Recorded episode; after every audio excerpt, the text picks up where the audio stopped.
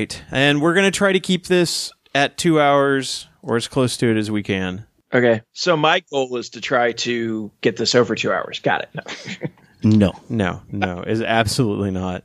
I'd, I'd like to have it not take a week to edit the whole thing. Get better at editing, noob. No. I I mean, I've done it before, and you've, No, I think, it's- done it, it, it, it takes a long time. Absolutely. That's why I try not to mess up too often. Uh, uh, unless we make major errors. and then, uh, Well, like saying something in the Lord of War when it's an HQ. yeah, like that. Well, you know, Can't get everything right. or most things.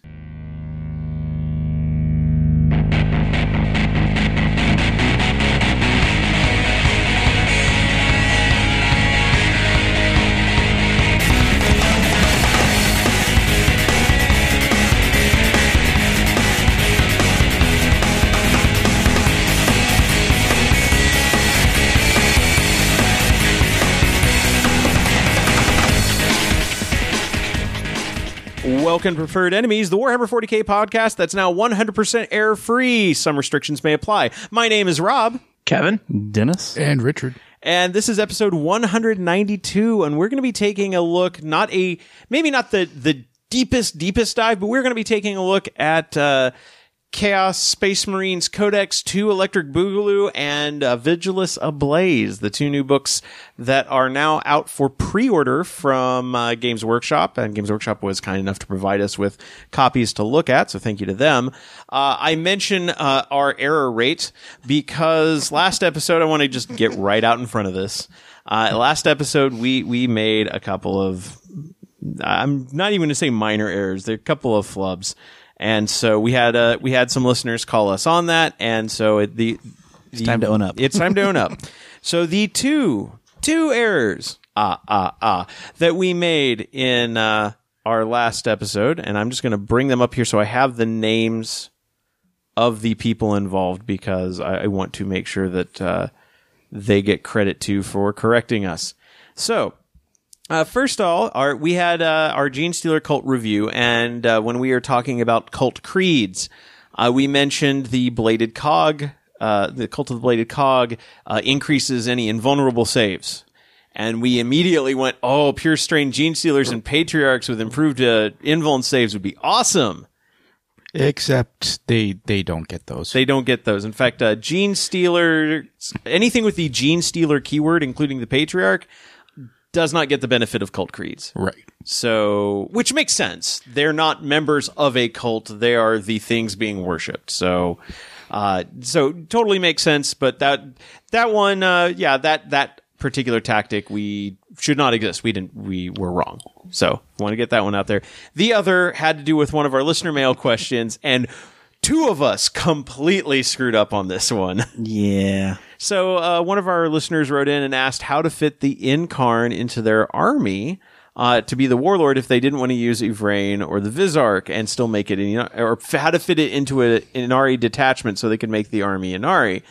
And we completely deconstructed the entire issue and figured out a way to fit that that unit in with the assumption that it's a Lord of War. I think the listener wrote in with that assumption. It kind of felt that way. Uh, in previous editions, it has been a Lord of War. And because we were so sure of ourselves, we didn't bother cracking open Imper- or, uh, Index Xenos 1 to verify that it is in fact an HQ now. So, had it been a Lord of War, we were spot on, but it's not, so we're completely wrong. Except for the one part, Ynnari definitely still need a codex. They do need a codex, because then if they had an actual book, we would have looked at that instead. Or if they had an actual book with its own units rather than just three characters that do weird things to armies, we would have uh, we would just look there and wouldn't have this complication. But that's on us. That's on us. We screwed up. So uh, I want to thank Samuel Green, Jonathan Stewart, Michael R. Singerling, and Daniel Hawthorne uh, for very politely calling us out. Ve they were very cool about it. In fact, a couple of them were like, "Yeah, I'm sure you've already heard a bunch of email about this," which we hadn't, and we haven't. And I think because they called us out and we got got it in front of it. Uh, but I want to just thank them for for keeping us accountable and holding us at a task. So we're, I, I can't blame anything other than February sucked and our brains hurt. Yeah. so uh, so we're gonna, as always, we you know will strive to do better in the future. But uh, yeah, and if we make any mistakes, please call us on it. remember, uh, you know, people write into us as though we are definitive, authoritative people, and I appreciate that. But we're four dudes in a basement, or three dudes and one guy over Skype, who is sitting probably in an apartment in uh, Arizona somewhere, probably. Well, I mean, I'm not in the basement right now, but Well, yeah, that's what I'm saying. You, we, we can, we're no longer yeah. four guys in a basement. We're three guys in a basement and one guy in Skype. But, but yeah, we're just gamers like the rest of you, and we try to do our best, but we screw up sometimes. But anyway, moving on. Uh, so we're going to be talking about some of the news and some of the new releases that are coming out. Also, we're going to talk a little bit about Shadow Spear as well, because that all it's all combined together into the new codex. But uh, first, news and new releases. The obvious news is, like I said, Abaddon's up for pre-order. New Chaos Space Marine box. Multi-part models are up for pre-order now. New uh, Dark Apostle model has been sighted with uh, a pair of Dark Disciples with him. New Terminators just went up for pre or just were announced for pre-order next week, like just now.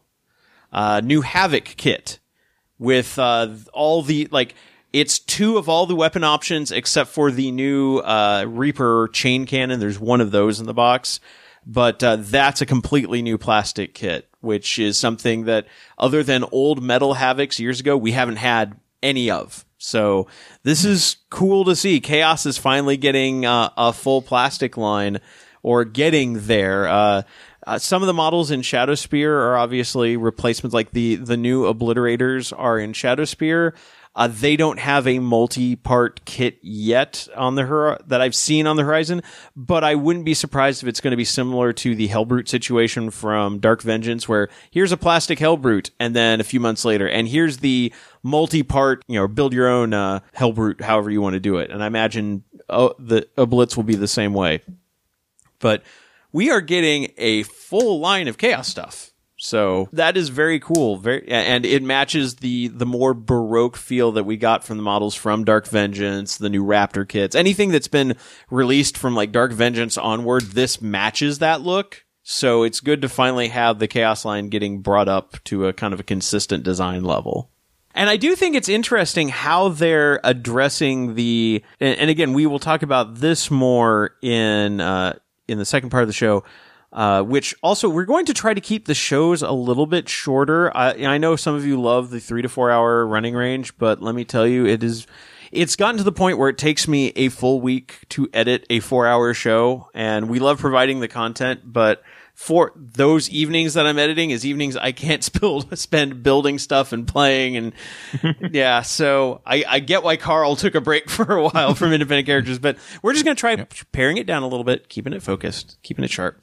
Uh, but no, I'm kind of interested in how they're doing the uh, Chaos Space Marine Codex update that it's basically the original codex with the stuff from Shadow Spear mixed in and the stuff from some of the stuff from Vigilus Ablaze mixed in to the point where they even released a flowchart explaining what you need to do if you are like if you don't have the Chaos Space Marine book just buy the new one. If you do um download this stuff from Shadow Spear and then if you want anything from Vigilus uh, it's in there as well which I haven't looked at the download that they had for Shadow Spear yet. Yes, but everybody also like loves spe- flowcharts, right? Yeah, the fl- it's better than the which data sheet to use flowchart. That's yeah. that's without without question. Well, I did like as well that they specifically said that anybody that bought the uh, digital version of the codex gets it updated for free. Yes, Um, so I that that was a very cool thing as well. and that is true whether or not you uh, got the like if you got it on iBooks, then they'll, they'll just say an i an update is available. If you got it like uh, through like Black Libraries, like an EPUB or something, you'll have to download it again. But it should be uh, like the digital version should be updated. Uh, let's see. I'm gonna find because I want to see what's included, or I want to see what what is specifically is included in the update for that. If I can find the because there's some, like I said, there's stuff that's in Shadow Spear. There's also a couple of little gotchas that I noticed, or when I, you know, when we were looking through the the new book, especially when they're doing like focuses on all the various uh, traitor legions, some of which I think were more focused on those than others, just because like some chapters like the Night Lords and the Iron Warriors actually get stuff in Vigilus Ablaze, and then some of the other legions just get stuff that's like tangentially related. Oh yeah, yeah. yeah. As mentioned, the the Imperial Children, the Emperor's Children one, where hey, here's the Legion Codex uh, focus on the Emperor's Children, and we're going to talk about new havocs. Which Like, okay. it makes sense because they've got the access to the stratagem that lets them shoot shoot an additional time. Sure, but that was the only Emperor's Children specific thing they mentioned. Yeah, just like the World Like- Eaters. What do you get? Well, there's new Khorne stuff. There's new Khorne demon stuff. O- Yeah. okay, and there's a a new character with an axe who takes heads. Okay, but what does that do for my berserkers? No, you still got the same old models you always had and same rules. So that, that was a little odd. It, it was. Okay, so the data sheets for the new stuff that they have for available for download do not include point costs.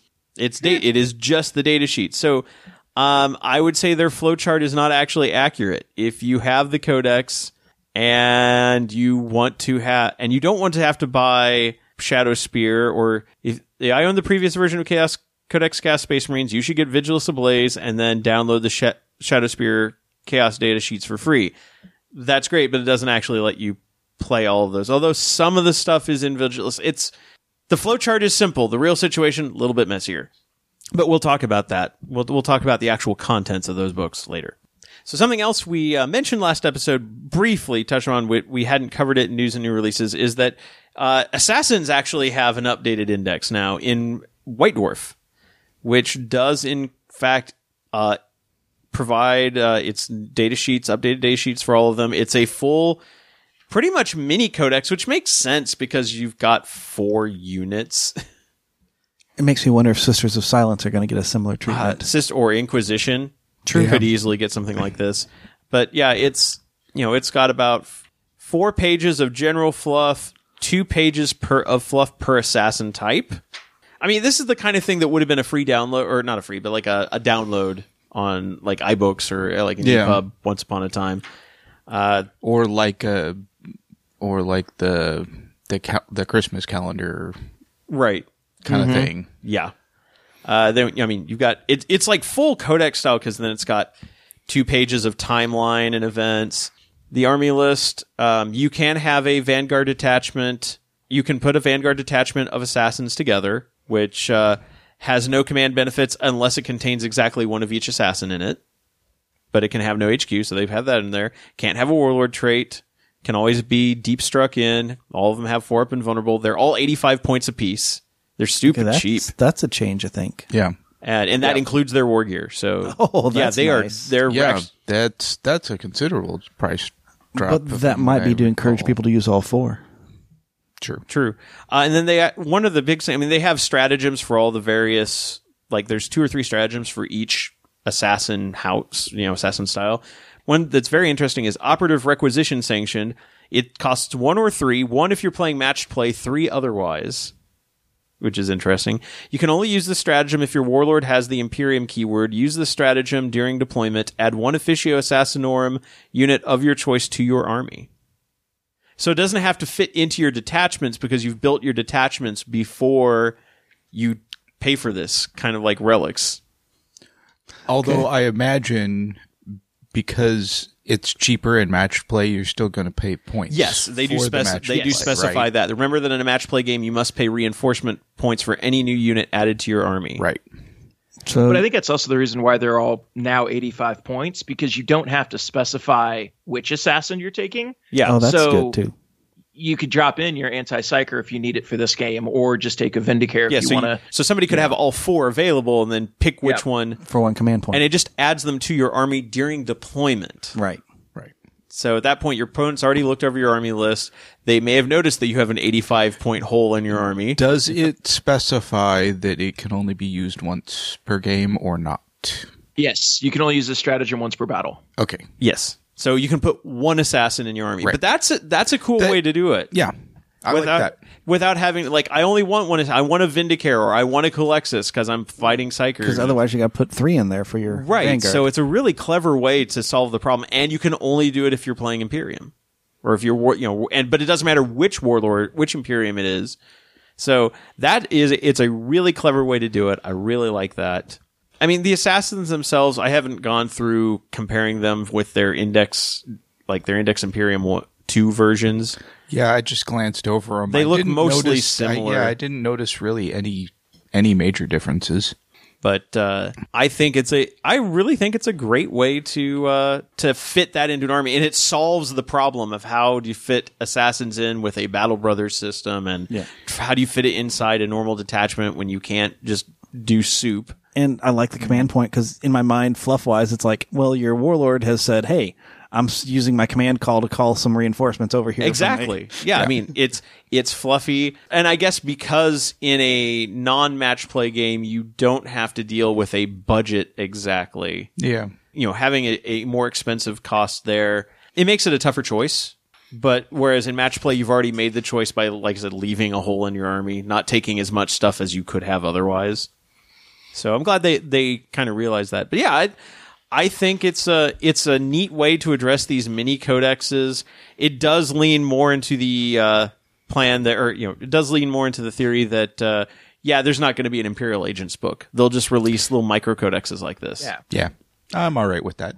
I am, but I'm not at the same time. Well, this will you know this will be in um, Chapter approved. chapter approved 2019. okay, then I'll be fine with it in December. Yeah. So it's I mean it's available it's available right now and I imagine they'll have it available as a download in a couple of months like as a, just a PDF. When the sales are. Yeah. And then when it's time for chapter approved they'll just put it in there. Kind of like they did Renegade Knights. Oh, true, true. I forgot about them. Yeah. Everyone forgets about Renegade Knights. I know, even though you guys tell me I need to play them, We do so you don't forget about them. That's how it goes. and we'll get to that in listener mail. And they, I mean, they even do the like the painting section, except they're members of the studio team, so it's different painters at GW. But yeah, having uh having a variety of different assassin styles, and they're all done in like different color schemes, and, and it's just neat to see the variety of studio painter work they have. Uh, so yeah, that's I think that's pretty much it for Well, another thing that we meant to mention last episode 40K Munchkin. Ah, yes, 40k Munchkin is out now. Uh, I have not played it, but I mean, it's Munchkin. Yeah. If you haven't played Munchkin by now, the game's kind of ubiquitous at this It- point. Yeah. But- yeah, I picked up a copy. I think you picked up I a did copy, pick up a copy, and uh, it, it's basically get your character from level one to level ten, kick down the door, fight them, fight the monsters. Screw over your friend. Friends, yep, w- including stuff like uh, ways to level up, like discover a lost Primarch, or or you can make monsters uh, weaker by having them unpainted. and see, the the fun part of Munchkin is actually the the jokes that are in the cards themselves. Yeah. Although I would, I'd admit, for the most part, this one was act. I mean, it's all art by John Kovalic again, so it looks, it's got that traditional Munchkin look, but otherwise, it it's actually not as goofy as some versions of Munchkin. It's like they're kind of playing, like it, there's some humor, and the art is obviously funny, but for the most part, like the war gear, like the the the items they have and the monsters have, it just stuff straight from 40k. I mean, like one of the biggest monsters in the game is Mortarion. So, uh, and like one of the biggest, or I think Bobby G's in there as well. Um, it, it's just, it, like I said, it's, it's, it's toned down humor wise, although there's some there. I'm more excited for the first expansion, which is, uh, Fire and Faith, which is Tau and Sisters. So it's like they made one for me. and then the second one is, uh, Sorcery and Savagery, which is Space Wolves and Thousand Suns uh, yeah, that one I'm looking forward to cracking that open. Some sometime we get together and just play a round of uh, 40k Munchkin, which it's Munchkin. It should go. It should go fast. It will be silly. No, it would take about an hour. Well, I'm com- okay. Maybe I'm comparing it to like 40k, 40K games. or Relic or Um, Relic's not short. no. All right, and uh, I think that's about it. So that's going to take us to listener mail. As always, these letters are written by you, the listeners. And uh, if you have a letter uh, you want us to read on the air, uh, we'll tell you how to get that to us at the end of the segment. Although I will add the caveat of, as we are trying to keep epi- episodes shorter, we may not get to all mail received between two episodes into the next episode. Just uh, we will have a hopper. We'll get through what we can, and we'll keep keep it rolling. So just want to let you know. All right, first up, we've got a letter from Matt Bikert. Matt writes, Hey guys, I know I had already asked a question since the last podcast, but this one came up about the new Assassin Codex from White Dwarf. Running Astra Militarum, and I've already regenerated CP from Kurov's Aquila for the battle round. On my turn, my Vindicare snipes out my opponent's Warlord. Worth 3 CP as per the priority threat neutralize stratagem. Looking at the beta rules for tactical restraint, the rule reads, quote, this rule does not apply to command points that are gained or refunded as specifically instructed on stratagems, feeder tendrils, vect, etc. Can you explain the interaction between these types of rules a bit? Thanks. Okay, so first off, let's read that priority target neutralized stratagem, which fortunately we were just talking about the Assassin's Codex.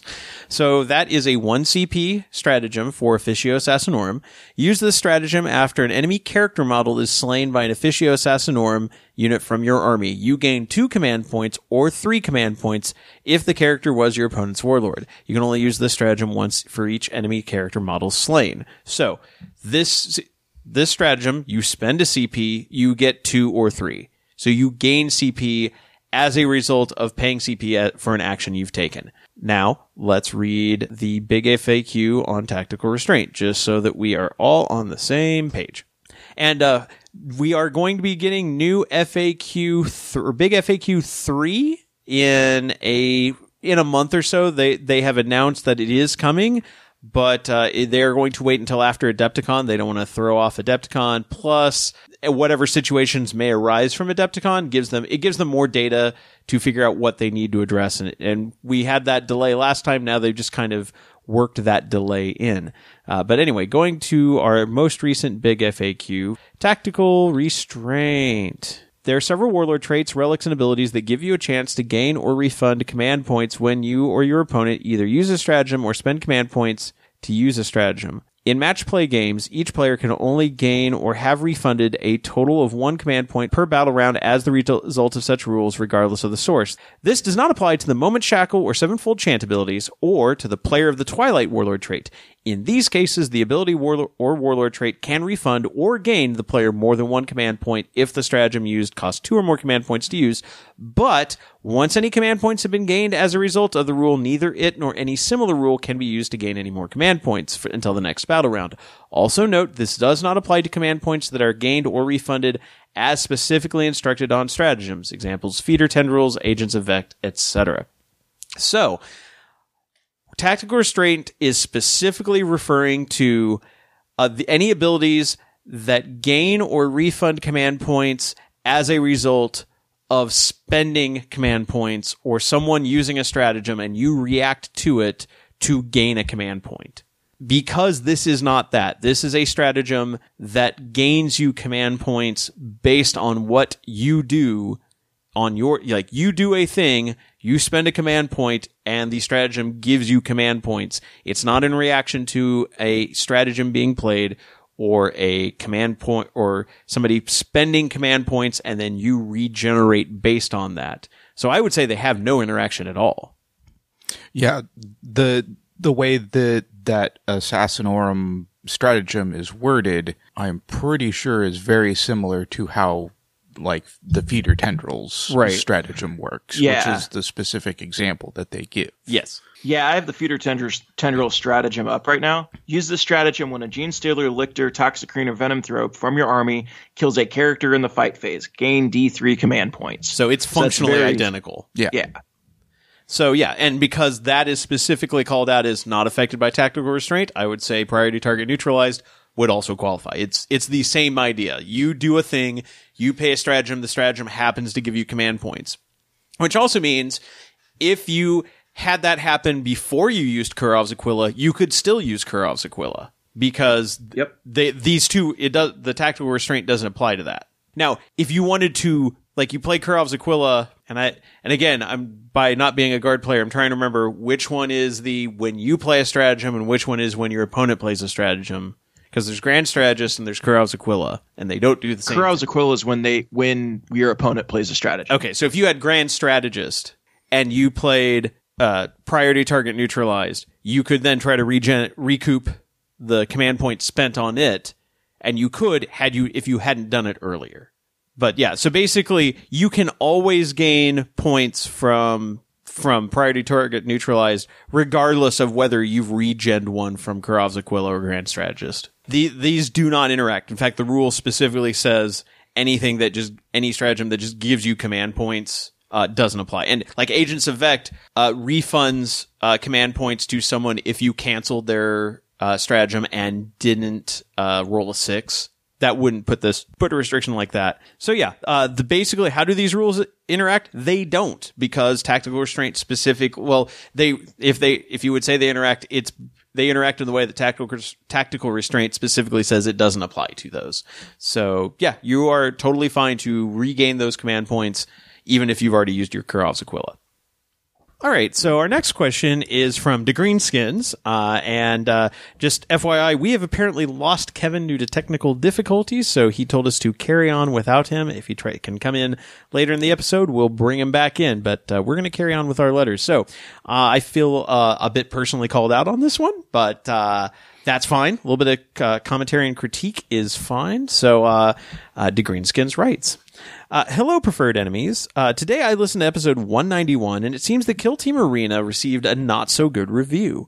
I feel this was not a fair review, and it missed the beauty of Kill Team Arena. This is a competitive game pack that is designed to help event organizers. The participants need to show up with their own terrain and game boards. This allows the event organizer to just secure the tables and run the event. It is a great format for smaller stores that might not have the terrain or space to store a lot of terrain. This also allows smaller stores like GW stores an opportunity to run tournaments for Kill Kill Team Arena.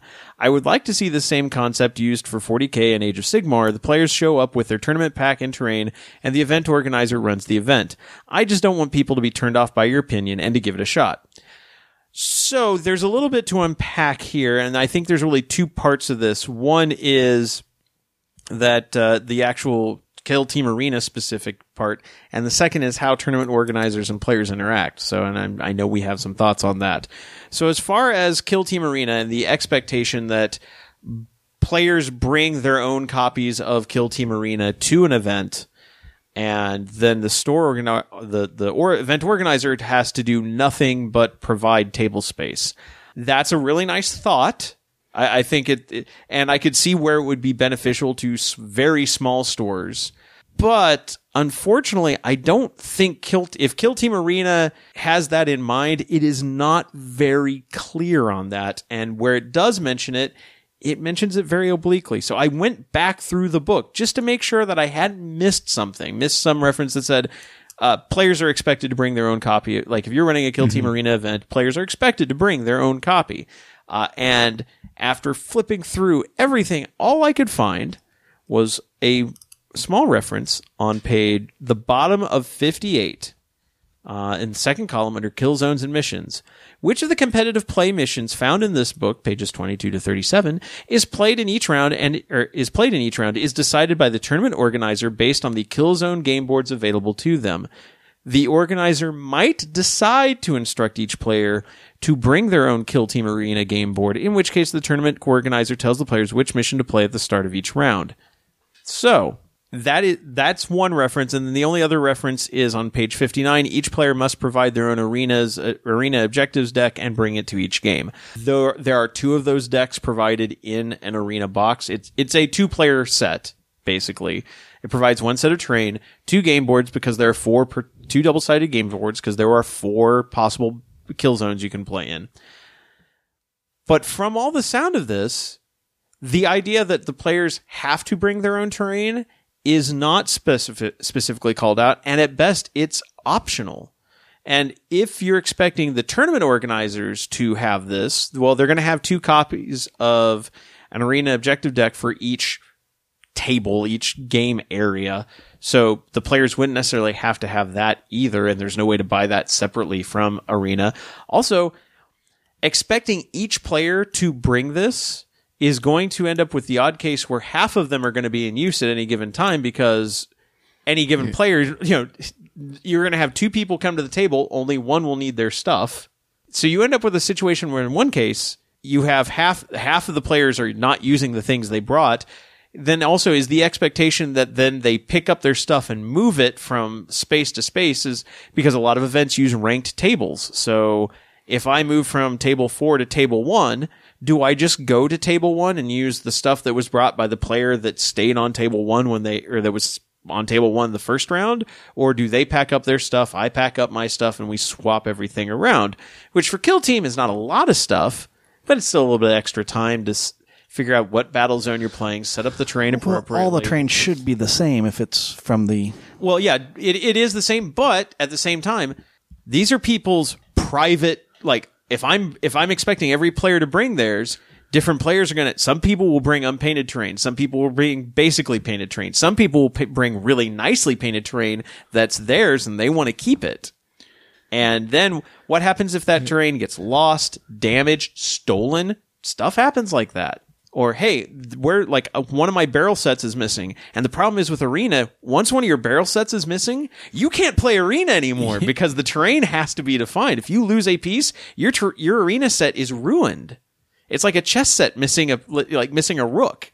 You you can't use it anymore unless you start using like salt shakers and other replacement parts and then and then you're going to get complained that well that's not arena it's not arena legal if their goal was to make this as everybody brings a copy it was not well communicated and again i think not having the materials separate available separate from kill team arena is a problem. Like if somebody could buy an arena objectives deck separately, that'd be great. If somebody could buy a set of arena terrain, that would be great. But you can't. You have to buy it in the arena box. Now, how that applies then to larger events, this gets problematic real fast. I don't know. So the greenskins, I cannot assume one way or another if you are a turn, if you have been an event organizer, even at a small level event. I just ran an event for uh, one of our local stores. We had eight players show up. I was doing a, a friendly tournament for four by six tables. So, and I actually brought five tables worth of terrain just in case we had a little bit overload. The store can only handle about five tables right now at most. I had the I folded down the back seat in my car and I had the entire cargo area loaded with four tubs of terrain, like big tubs, like tubs that you would get from like Home Depot to haul stuff around in. Four tubs of terrain, four mats, plus I had my army and then a bag with all the tournament stuff that I'm going to need. Ter- player packets, tokens, rule books, everything I'm going to need to uh, you know address any issues that might come up. Uh, so that's me loading all my stuff in. Now, if I had said, okay, I need everybody to bring a table's worth of terrain. For one thing, I had eight players. I'm going to end up with four tables worth of terrain I don't need and don't have space for. Unless I tell everybody, bring a half table of terrain, which is still weird and problematic because two different players may have a different expectation on what a half ta- half table worth of terrain looks like. Um, some pieces may be better than others. Some pieces may be better at blocking line of sight or providing cover.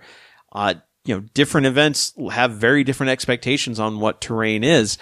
What if one of those players had traveled from out of town or was just passing through, wants to get a, uh, one, finds out there's a tournament in the area. He's got his army with him, but he doesn't have any terrain. Well, he can't play in our event now. He didn't bring any. And, and this is just the issues of having a small scale event. What happens if while playing on somebody's table, a piece of terrain gets broken? Who's responsible for that?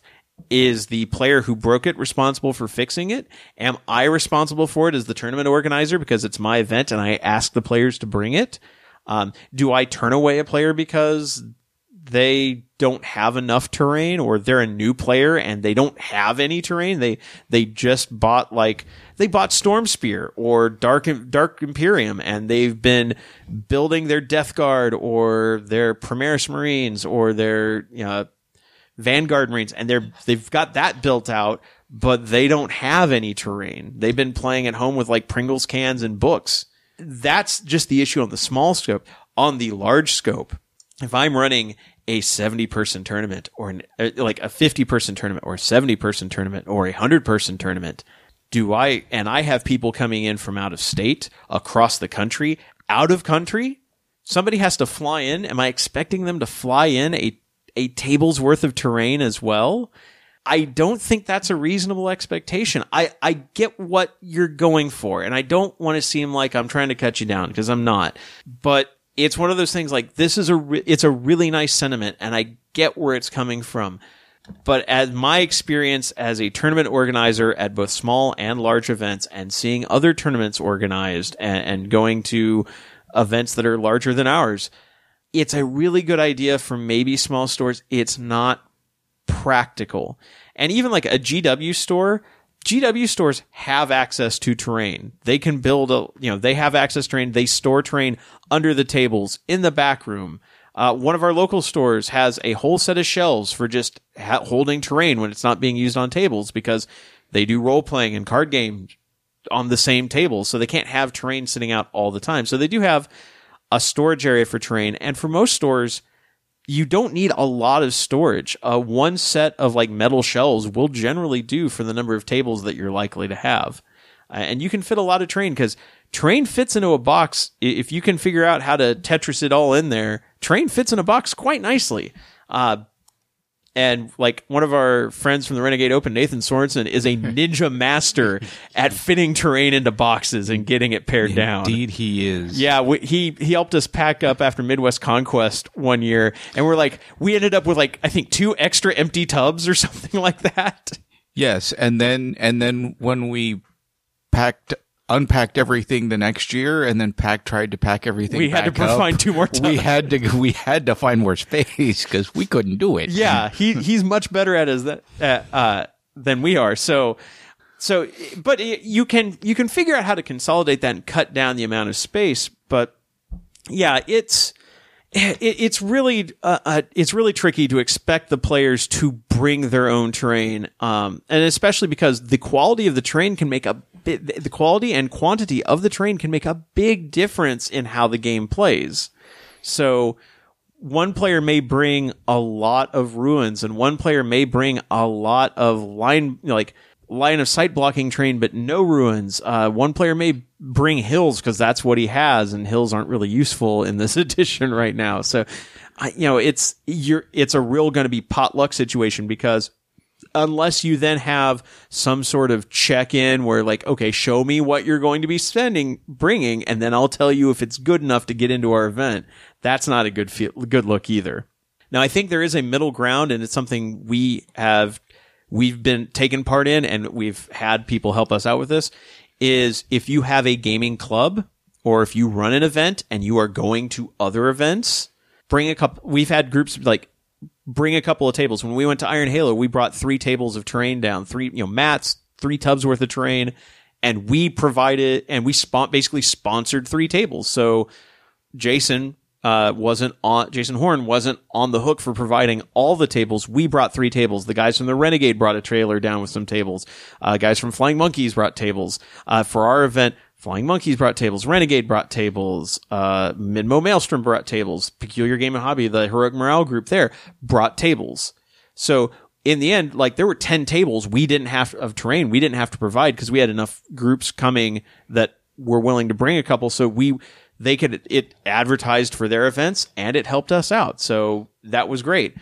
So that's the kind of thing that you can that can kind of give you this halfway space if you have people in your play group that can provide terrain sure do something like that but i, I think having every player expect that it, or ex- having an expectation that every player brings that is not feasible for a for a number of reasons and even on the scale of kill team it can get messy very quickly. So um, again, while Kill Team Arena, I think I think it's as a product, I think its heart is in the right place. I think it's a really good concept, and I, I get what they're trying to solve. And I think having the information there on just you know like four to six pages on how to run a tournament for people who have never done it before is really is really good, and it's something that GW hasn't had in a long time, if ever. I don't think this product handles it as well as it could have. And that's my problem. At, I'm coming at it from the viewpoint of a tournament organizer who is used to having to provide all the stuff because I know players don't often can't bring their own terrain. And so, yeah, while Kill Team uses a lot less terrain, um, I think I think if Kill Team Arena had been rules to use existing Kill Team stuff rather than custom terrain for just Arena, it would have been a better product because then it would give you more hit view or like more information on like how to make sure that you're like here's how to build a relatively even mirrored kill team board. And that's information that could have been useful regardless of what kind of uh, terrain you're using. Having mission structures that were more even and less more focused towards match play that would have been fine. I just think the product itself wasn't well thought out. Or maybe even instead of i mean it it impacts you know the implication the feel of playing the game. But if the terrain for a product like this had all been cardboard, hmm? Yeah.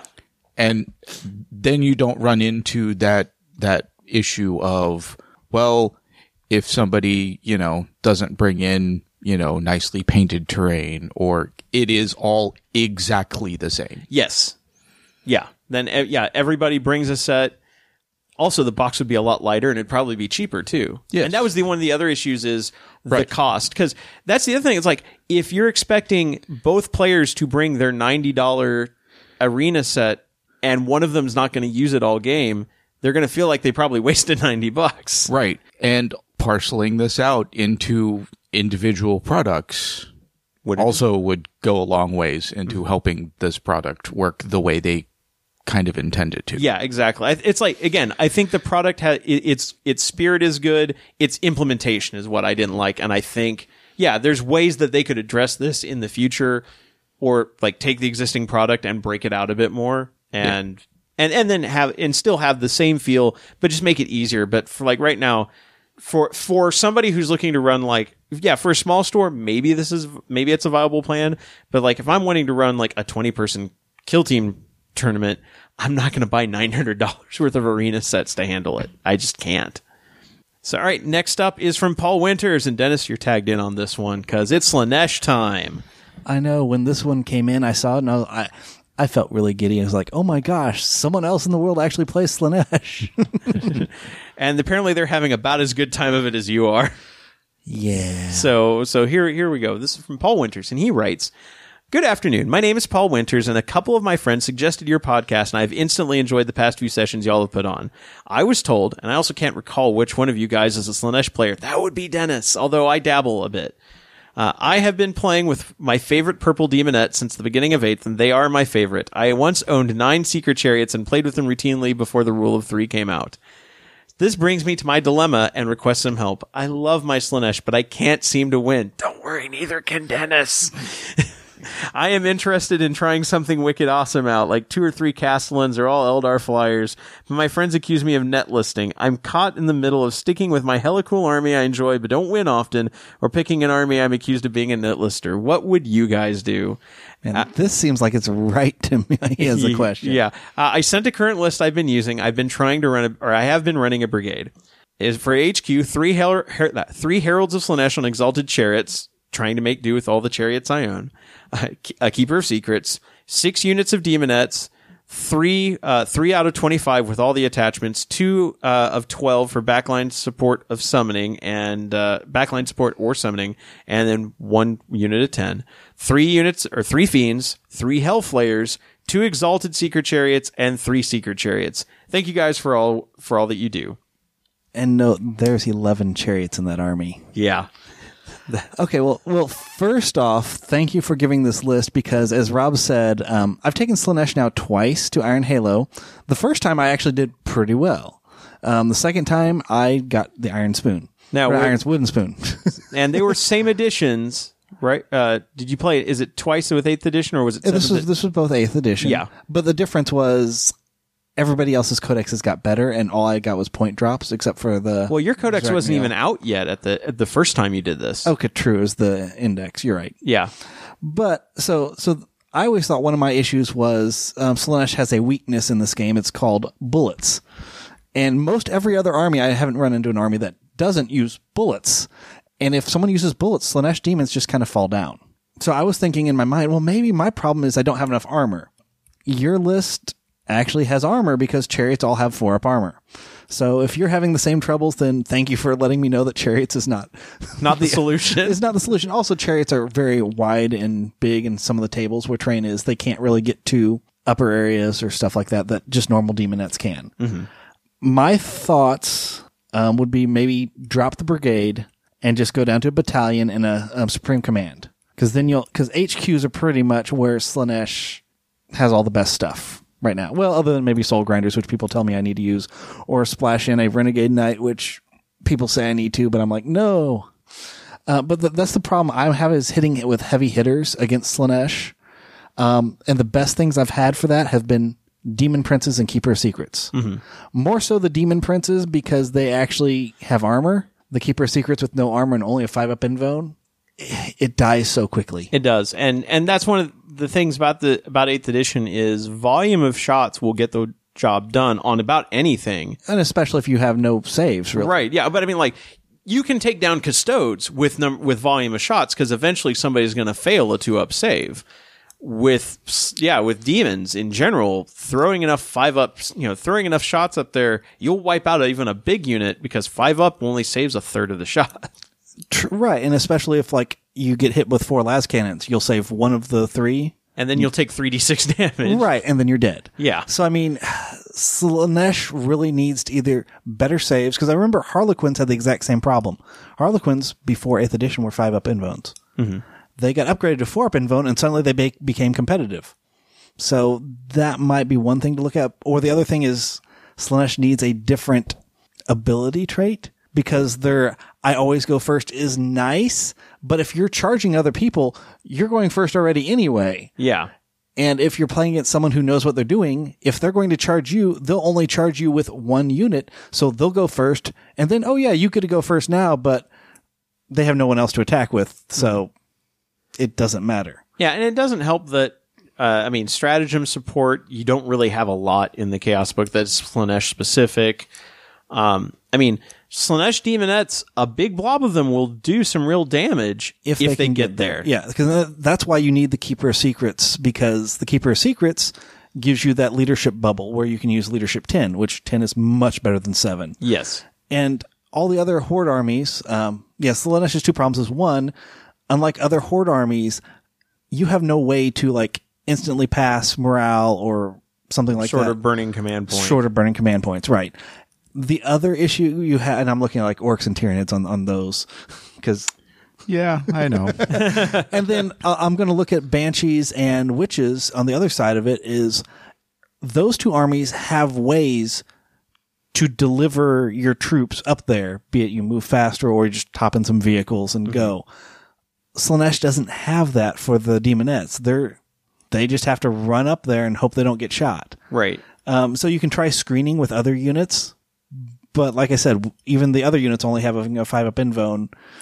They get shot because I know Rob and I, I, I run a bunch of seekers, and I I like them more than the chariot, even though the chariot has the armor. The chariot has like the cool I ram into you, you take mortal wounds. But the seekers being able to re-roll your charge distance and just being insanely fast, you can get a first turn charge off them unless your opponent plays defensively. Mm-hmm. But the problem with that even is you don't have anything to follow it up with. Yeah. So that that's problem one is is just getting your units up there to be in melee where you are at your best. Yeah. The other one is dealing with big things. I'll say like a knight or just a large vehicle or something. I mean, even with the heralds giving plus one strength, the chariots are still going to be like only five strength. Yeah. You're still going to be wounding on fives at best. Right. So the best thing there again would be demon princes, because demon princes have a starting strength of 7 Mm-hmm. And I mean, even the keeper of secrets with their strength of six is nice, and also both the demon prince and keeper of secrets have good toughness. I, I like the demon princes better because one, they can hide because they're under ten wounds, and two, put wings on them, they move fast as your your chariots would. They're more expensive point wise, but they've got the armor, they've got the strength, they've got higher toughness Yeah. and you can like give them a relic weapon because they're a character and they're just nice all the way around. Other than there are no GW really demon princes that look Slaaneshi. No, I mean it comes down to paint job or conversion bits at that point, Exactly. or third third party model. There's some really good third creature caster makes some fantastic Creature Caster makes amazing ones if you want to look at them. Yeah. That easily pass for any Slaanesh. something Slaanesh. Yeah. yeah. If you want a boob snake, they got you covered. But I mean, they've got a lot of other options. They've got well. other options too. Uh, uh, one thing I would say, as somebody who, like I said, I dabble with Slaanesh from time to time. In fact, my next Chaos army that I'm working on, actually, I'm going to be using my Shadow Spear stuff to do it, is expanding my Emperor's Children. I would almost recommend seeing if you could fit in, especially now that Havocs are upgraded and there's a new Havoc sprue. You've got plastic options there with weapons like las cannons and missile launchers and the and auto cannon. hear me out. I see Dennis is already like not quite rolling eyes, but kind of like, "Um, uh, hear me out. I'll hear you out. Okay, because we obviously we've talked about the idea of throwing soul grinders The, into a the, demon the answer is Dennis, play a different army. No, no, no, no. We'll get to that part of the question in a minute. uh, but no, the answer is not necessarily play play a different army, but like like you you said, you know, build a, a build a battalion rather than a brigade. Have the battalion be focused on like your your demonette squads, you know, like three big squads of demonettes or whatever you have points for. And maybe have a supreme command detachment of keepers of secrets and demon princes. Totally fine. Have maybe bring in a spearhead detachment with one chaos lord or a you know whatever you want to have as far as um, your uh, your HQ. There's plenty of choices, and then a couple of units of like three units of havocs or a couple of havocs units and some obliterators or something like that to provide that. That'll help you deal with have punch against large targets, which is an issue you have. Depending on how you equip those havocs, they can also some of them have can put out a ton of shots downrange, which will soften up targets so that you won't have as many bullets coming back at you. And when you get there, you can probably wipe the unit and then pile into something nearby rather than be stuck in if you can't finish them off in a turn. So I'm just saying No, and those are good points. playing there's a lot of armies these days that have trouble playing pure this or pure that and we've talked about this a lot and it frustrates Right. people because you used to be able to play Right. pure this or pure that and i think the addition I, I don't want to throw it all at knights but the addition of knights and other hu- lords of like big lords of war options has really changed the field. Yeah. And it's and those armies that can only just survive on a flurry of attacks. And yes as i said a lot of shots will eventually bring something down. But like if you look at how many lasgun shots it takes to bring down a knight yes it can happen. But by the time you get that many shots in the knight is in your face Yeah. and killing you. So two things I'll say to that. One, yes, the my only negative about your suggestion is it's not pure Slaanesh, which we've we've talked about that. emperor's children everything's got the slaanesh keyword okay, everything's not Slaanesh demon. fair enough Okay, but no, that that that would be a good way to kind of provide punch because Slaanesh's other they don't have guns other than a soul grinder. You have no guns to really shoot with. Smite is your your shooting phase, so to Yeah. speak. Um, the other one you mentioned, Lord of War, Zarakynel is amazing. Yeah Zarakynel is overcosted. way overcosted just because it's cute to do it And GW Forge World, please look at that and fix her. Points are supposed to be for something competitive, not for your cutesy, hey, she's 666 points. Isn't that funny? It would be funny if she was pointed out to where all of her skills and abilities made her worth that much. Uh-huh. Because how much are Castellans? Oh like 600 some points Right. She is definitely not as good as a Castellan. No, not even So please either drop her points or make her as good as a Castellan, like maybe with a three up invuln save all the time, two up invuln and melee. That would be a, a one thing. I mean, no, but yeah, or she's about if she was around 400 points, I would say include her in every list that, for Slaanesh. Yeah. Because then she is just amazing and she's got that aura that the Keeper Secrets have to kind of keep your demonettes in check yeah and she doesn't die because she's got 20, 24 wounds. It's either 20, 20. I don't have the, I brought the wrong index down here, but she's got over 20 wounds. So she won't die to a few las cannons like a keeper secrets would. right So Uh, one thing I'm also going to recommend for that Supreme Command attachment, a trick that not everybody realizes. Some people do, and it, it is actually really useful. Um, when you build your Supreme Command attachment of Demon Princes and like Keepers of Secret, Keeper Secrets, if you're going the route of I'm going to throw in a Spearhead detachment of, of Havocs because I need some guns to actually deal with stuff. So take a Sorcerer from your army that has Warp Time as as a because it's you know takes Warp Time. And then when you build your Supreme Command detachment, don't take Demon Princes from the Chaos book. Take them from Chaos Space Marines because then they have the Heretics Astartes keyword and you can use warp time on them to slingshot them forward. Oh, wow, that would be, because they already moved 14 with wings. Yeah. And now you get them to move again. You just have to stay close to them. But uh, uh, take a sorcerer on a jump pack. Uh, they have jump packs or discs or jump packs, I guess. You're uh, you're thinking aspiring sorcerers from Thousand Suns. oh, probably. So Those are the only sorcerers I know. since we can now officially talk about this, it's legal. Um, I've got the second Chaos Space Marine book uh, cracked open.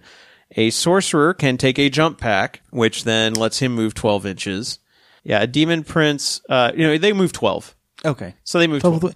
oh, it must be the cavalry that move faster. Yeah. So, tw- so, but yeah, take the demon prince because he's got the heretic Astartes keyword, which allows you to use the uh, dark hereticus discipline, and you can warp time him because you have to pick a heretic Astartes unit. So, like, have the sorcerer move in the movement phase, jump up with the demon prince, and then sling him forward another twelve inches.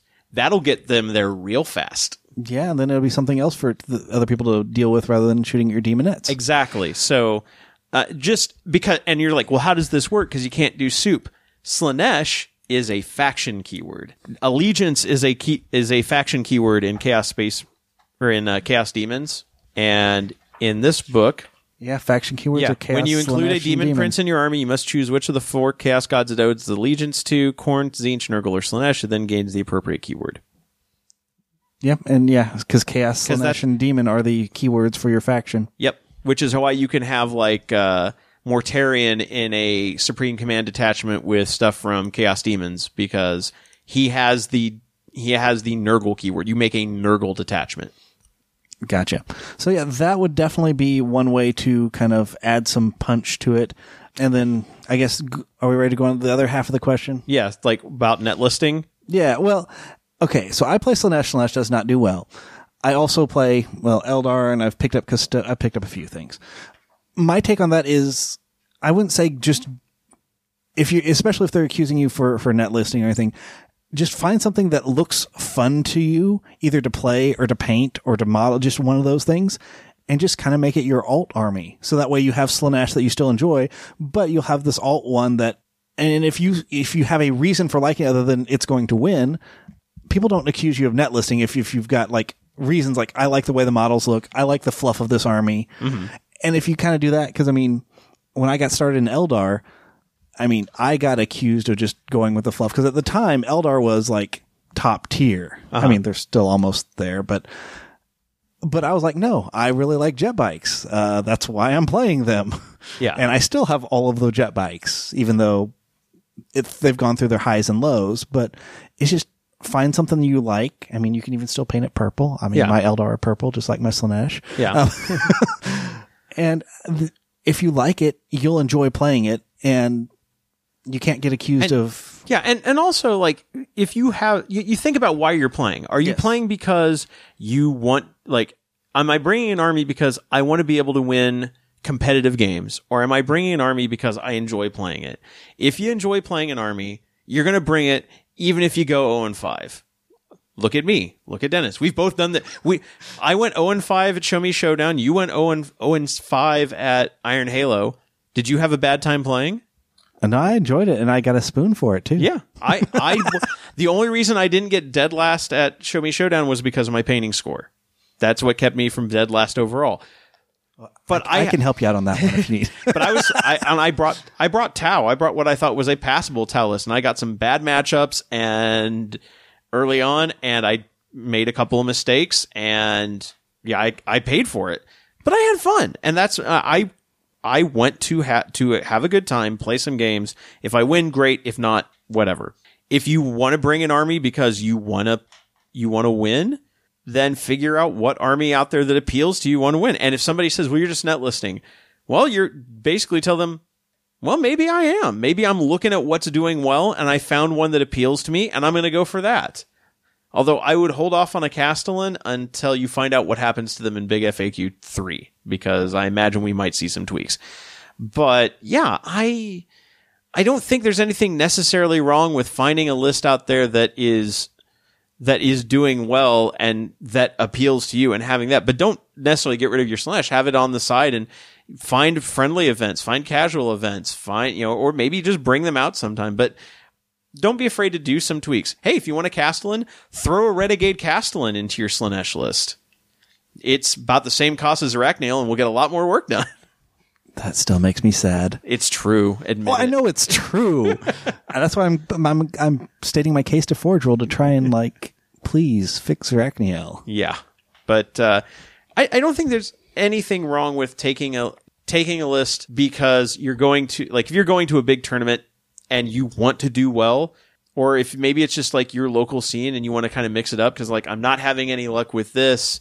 I'm going to set it aside for right now, and I, but I want to keep playing, so I'm going to do something like this.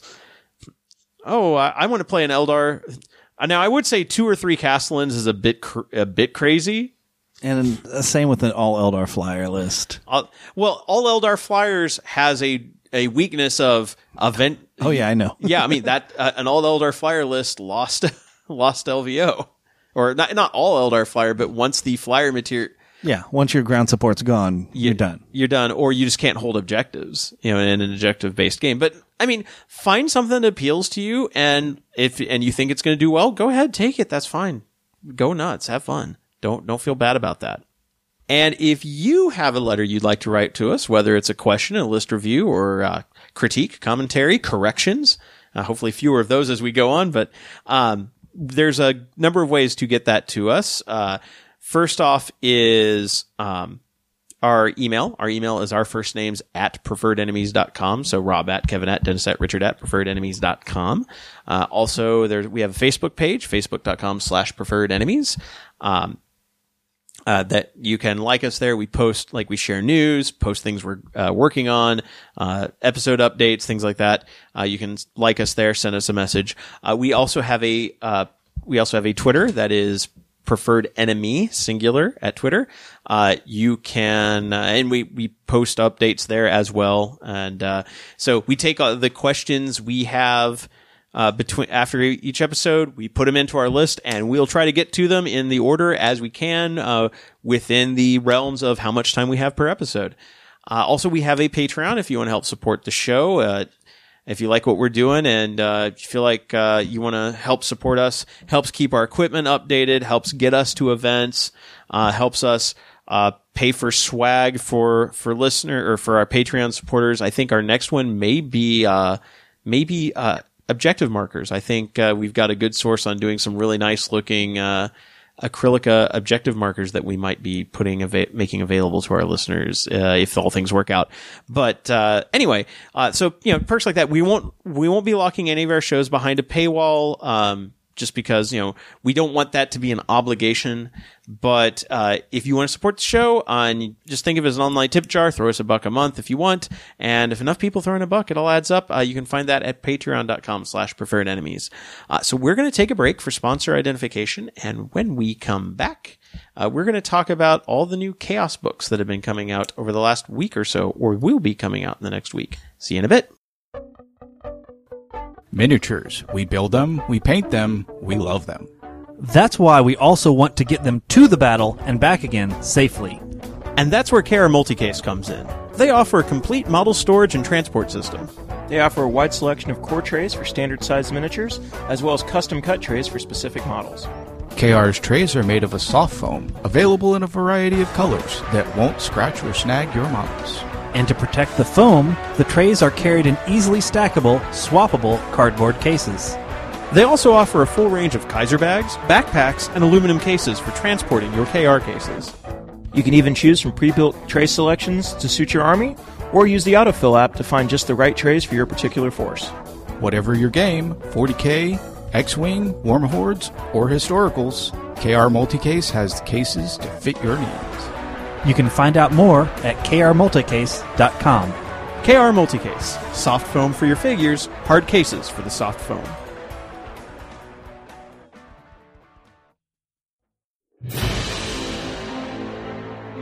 Are you tired of playing on a boring battlefield? Do you want to step up the quality of your gaming table and make your battle look real? Then you need to check out the battle mats from Game Mat. Their professionally designed rubber based mats are just what your gaming table needs. Available in a variety of styles, with everything from rolling grasslands to urban war zones, winter wastelands to alien deserts, there's a game mat mat to fit any kind of terrain. Their mats are padded, anti slip, waterproof, and when you're done rolling dice and battling on your mat, just roll it up and stick it in the convenient carrying bag for easy transport and storage. And if you don't have a gaming table, they've got you covered with their folding Gboard portable gaming area and their line of pre painted resin terrain. If you're ready to upgrade your gaming table, head over to www.gamemat.eu and find the gaming mat that's right for you. Game Mat, giving your armies the battlefield they deserve. And we're back, and so it's time to dig into our main topic, which is a look at all the stuff that has come out uh, since our last episode for Chaos specifically. I'm talking uh, Imperium Nihilus Vigilus Ablaze, part two of the uh, Vigilus campaign uh, books uh, you know, with all the rules for the campaign system and, and new stuff for Chaos. We're talking Chaos, uh, the Chaos Space Marines version 2 codex. And also Shadow Spear and the Codex Daemonkin that was included in it, which is all actually rolled into, I think, both of these books, kind of. A lot of the stuff is in here.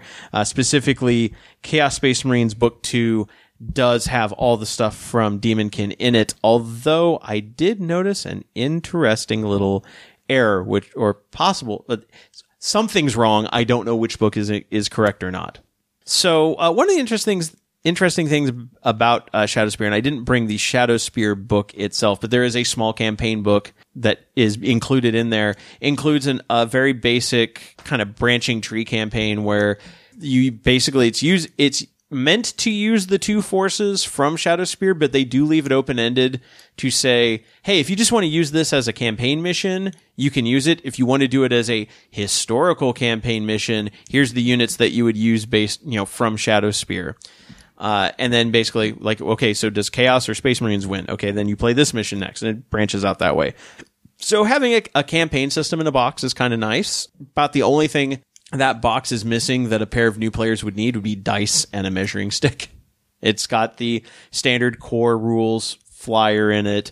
It's got two codexes. It's got all the models that you need for those armies. Um, I guess you'd need clippers and glue, but like, yeah, so does Dark Imperium. Uh, so you know that's a that that's an assertion. I'm actually almost kind of surprised they didn't throw dice into it. Uh, but uh, we're here to specifically talk chaos. So Daemonkin, like the storyline on on Shadow Spear is that it's kind of a side campaign to Vigilus, like kind of a, a Forge World that was overrun by the forces of chaos and is now being used to make demon engines. They've got something big planned. Uh, the some of the new Vanguard Space Marines were sent there to find out what's going on and disrupt it if possible. And so the campaign kind of covers what happens there and how that plays out. Uh, minor spoilers, uh, Space Marines don't end up doing so well in the end, which is surprising for Ultramarines. They're normally Mary Sue's a bit. But I will say the new models, including the the fixed monopose uh, Chaos Space Marines they have in there are, are pretty cool looking, but the new multi-part kit that is coming out looks r- even better just because of the options. But all the models look really good. The new Obliterators are really nice. They're on 50 mil bases, so they're they're bigger than Terminators. They're kind of big and fleshy. They've got the right feel. The uh, new Venom Crawler is pretty interesting looking. Um, so, and it's all meant to be done in Black Legion colors because this is, you know, this is part of Abaddon's crusade against the Vigilus system, which it turns out uh, in Vigilus Ablaze, this is all about trying to find a way to close the uh, the gauntlet that is, cuts through the Great Rift. So, if he can manage to close it from one end or the other, which one end happens to be Vigilus and the other end is Sangua Terra, if he can close it from one end or the other, he can cut off half the Imperium and then basically raid it at his leisure, or cut off half the Imperium supplies and then go after Terra, which is probably his main plan. But uh, so this is where he's getting things made for that campaign.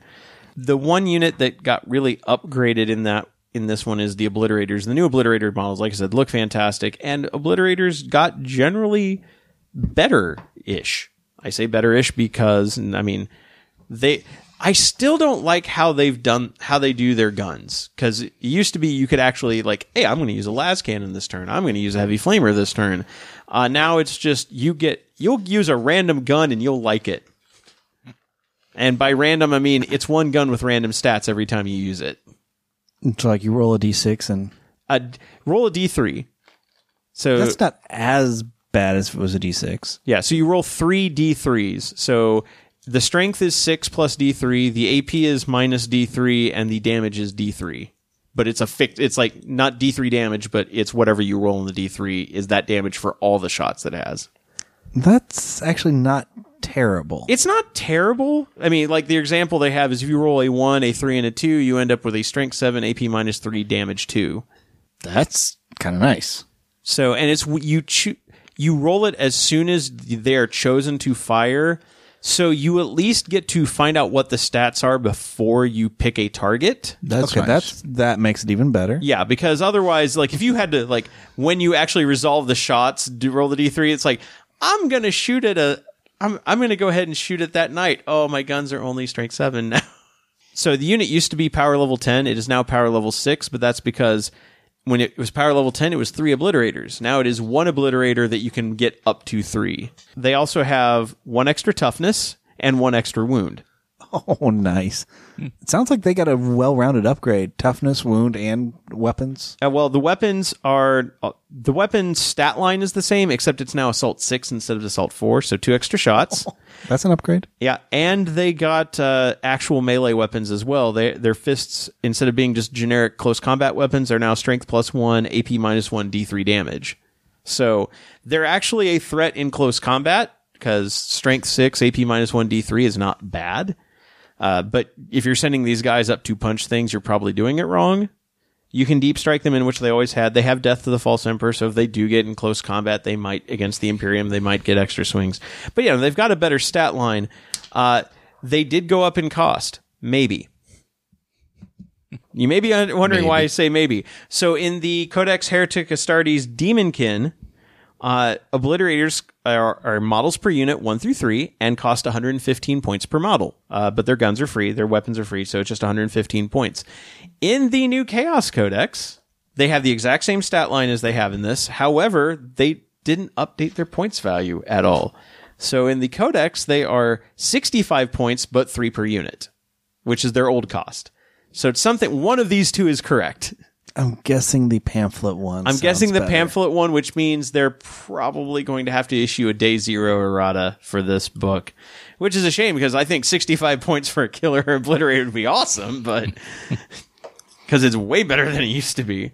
And the the uh, Daemonkin mini codex is all built around eh, buffing up things with the uh, demon trait or uh, summoning things. Uh, like the Master of Possession uh, knows powers from the Malefic di- discipline, which is a new one, which is included in the new uh, Chaos Codex, um, which uh, lets you summon units during summon units of demons uh, during the psychic phase and roll four dice instead of three, and you don't suffer any mortal wounds if you roll doubles or triples. So you can actually summon a pretty de- big demon. Although remember in match play, you must have points set aside. So if you wanted to, you could try to play a small Daemonkin force and then use your uh, chaos demons that you have just sitting aside and uh, you know build your army as you need to on the fly.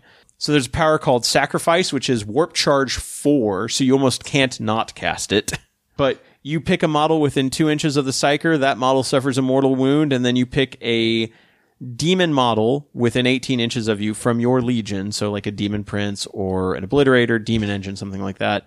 That model within 18 inches, they regain D3 wounds, and if it was a demon engine, and the model that you ch- that you chose to inflict the mortal wound on was a friendly warpsmith. The so if you, take this life from a warpsmith, you put it into the demon engine. The demon engine just regains three wounds instead. Hey, a reason to take a warp smith. No, there's not. Yeah. not yet. The, oh, oh, we forgot to mention the Lord Discordant. oh yeah. What happens when you take a warp smith and strap him to a Mauler Fiend? you get a new unit with a Bale Flamer on it. Let's see. Uh, mutated in, invigoration, uh, warp charge seven. If manifested, select a friendly chaos spawn, legion possessed, or legion cult of destruction, which is going to be Mauler, uh, mutilators or uh, obliterators. Uh, within 18 inches of the psyker until the start of your next psychic phase, that unit will gain a bonus depending on what unit it is. So Chaos Spawn either get to reroll the dice when rolling up their ability, they're mutated beyond reason ability, uh, reroll the dice when rolling for the the attacks characteristic of possessed from writhing tentacles, or uh, reroll one of the dice when rolling for strength, AP, or, and damage for uh, mutilators or obliterators. Okay, that wouldn't be bad. Parking him near some obliterators and just like I'm just going to buff them, make sure that they're consistently decent. Hey, Cursed Earth, that's an old one that's come back. uh, Warp Charge Seven. Uh, the invulnerable save of friendly demon un- legion demon units is improved by one to a maximum of three up while within six inches of you. And It just it's stuff like it's all about like buffing up demons, creating demons, doing stuff with with like demon engines or stuff like that. So if that's kind, if you want to go like Iron Warriors with a master possession, might not be the worst thing in the world. Could totally work. And they've got their own warlord traits. Um, they printed the legion traits for them so that you could do if you want to do a uh, Emperor's Children, uh, Shadow Spear Force, or a Black Legion, or a Night Lords, you know, what have you. Otherwise, Chaos Space Marines, they're pretty much the same. There are greater possessed, which increase the strength characteristic of demon units with the same Legion and Mark of Chaos within six inches of of a greater possessed. So if you want to go possessed heavy, there's a unit there. I don't know if I would say they're amazingly good, but it's a it's an elite you can drop into your army for 70 points. Oof, that's a little it's a little harsh although they don't have like they're they're a bit more consistent at least than possessed. Yeah, possessed have the writhing tentacles, so you find out how you roll a d3 to find out how many attacks they have. Uh, greater possessed just have five attacks, just straight up. A passable single melee That character. That is greater by comparison. Yeah. I mean, yep, it sure is. so it, it but it's basically like kind of having a a buff. It's like a lieutenant for possessed if if that's your thing. But uh I mean really people are going to be looking at uh Vigilus Ablaze a lot for some of the new stuff there. Uh if the the campaign system, uh, go back and listen to our Vigilus, uh, Vigilus Defiant book review because it's basically the exact same campaign system.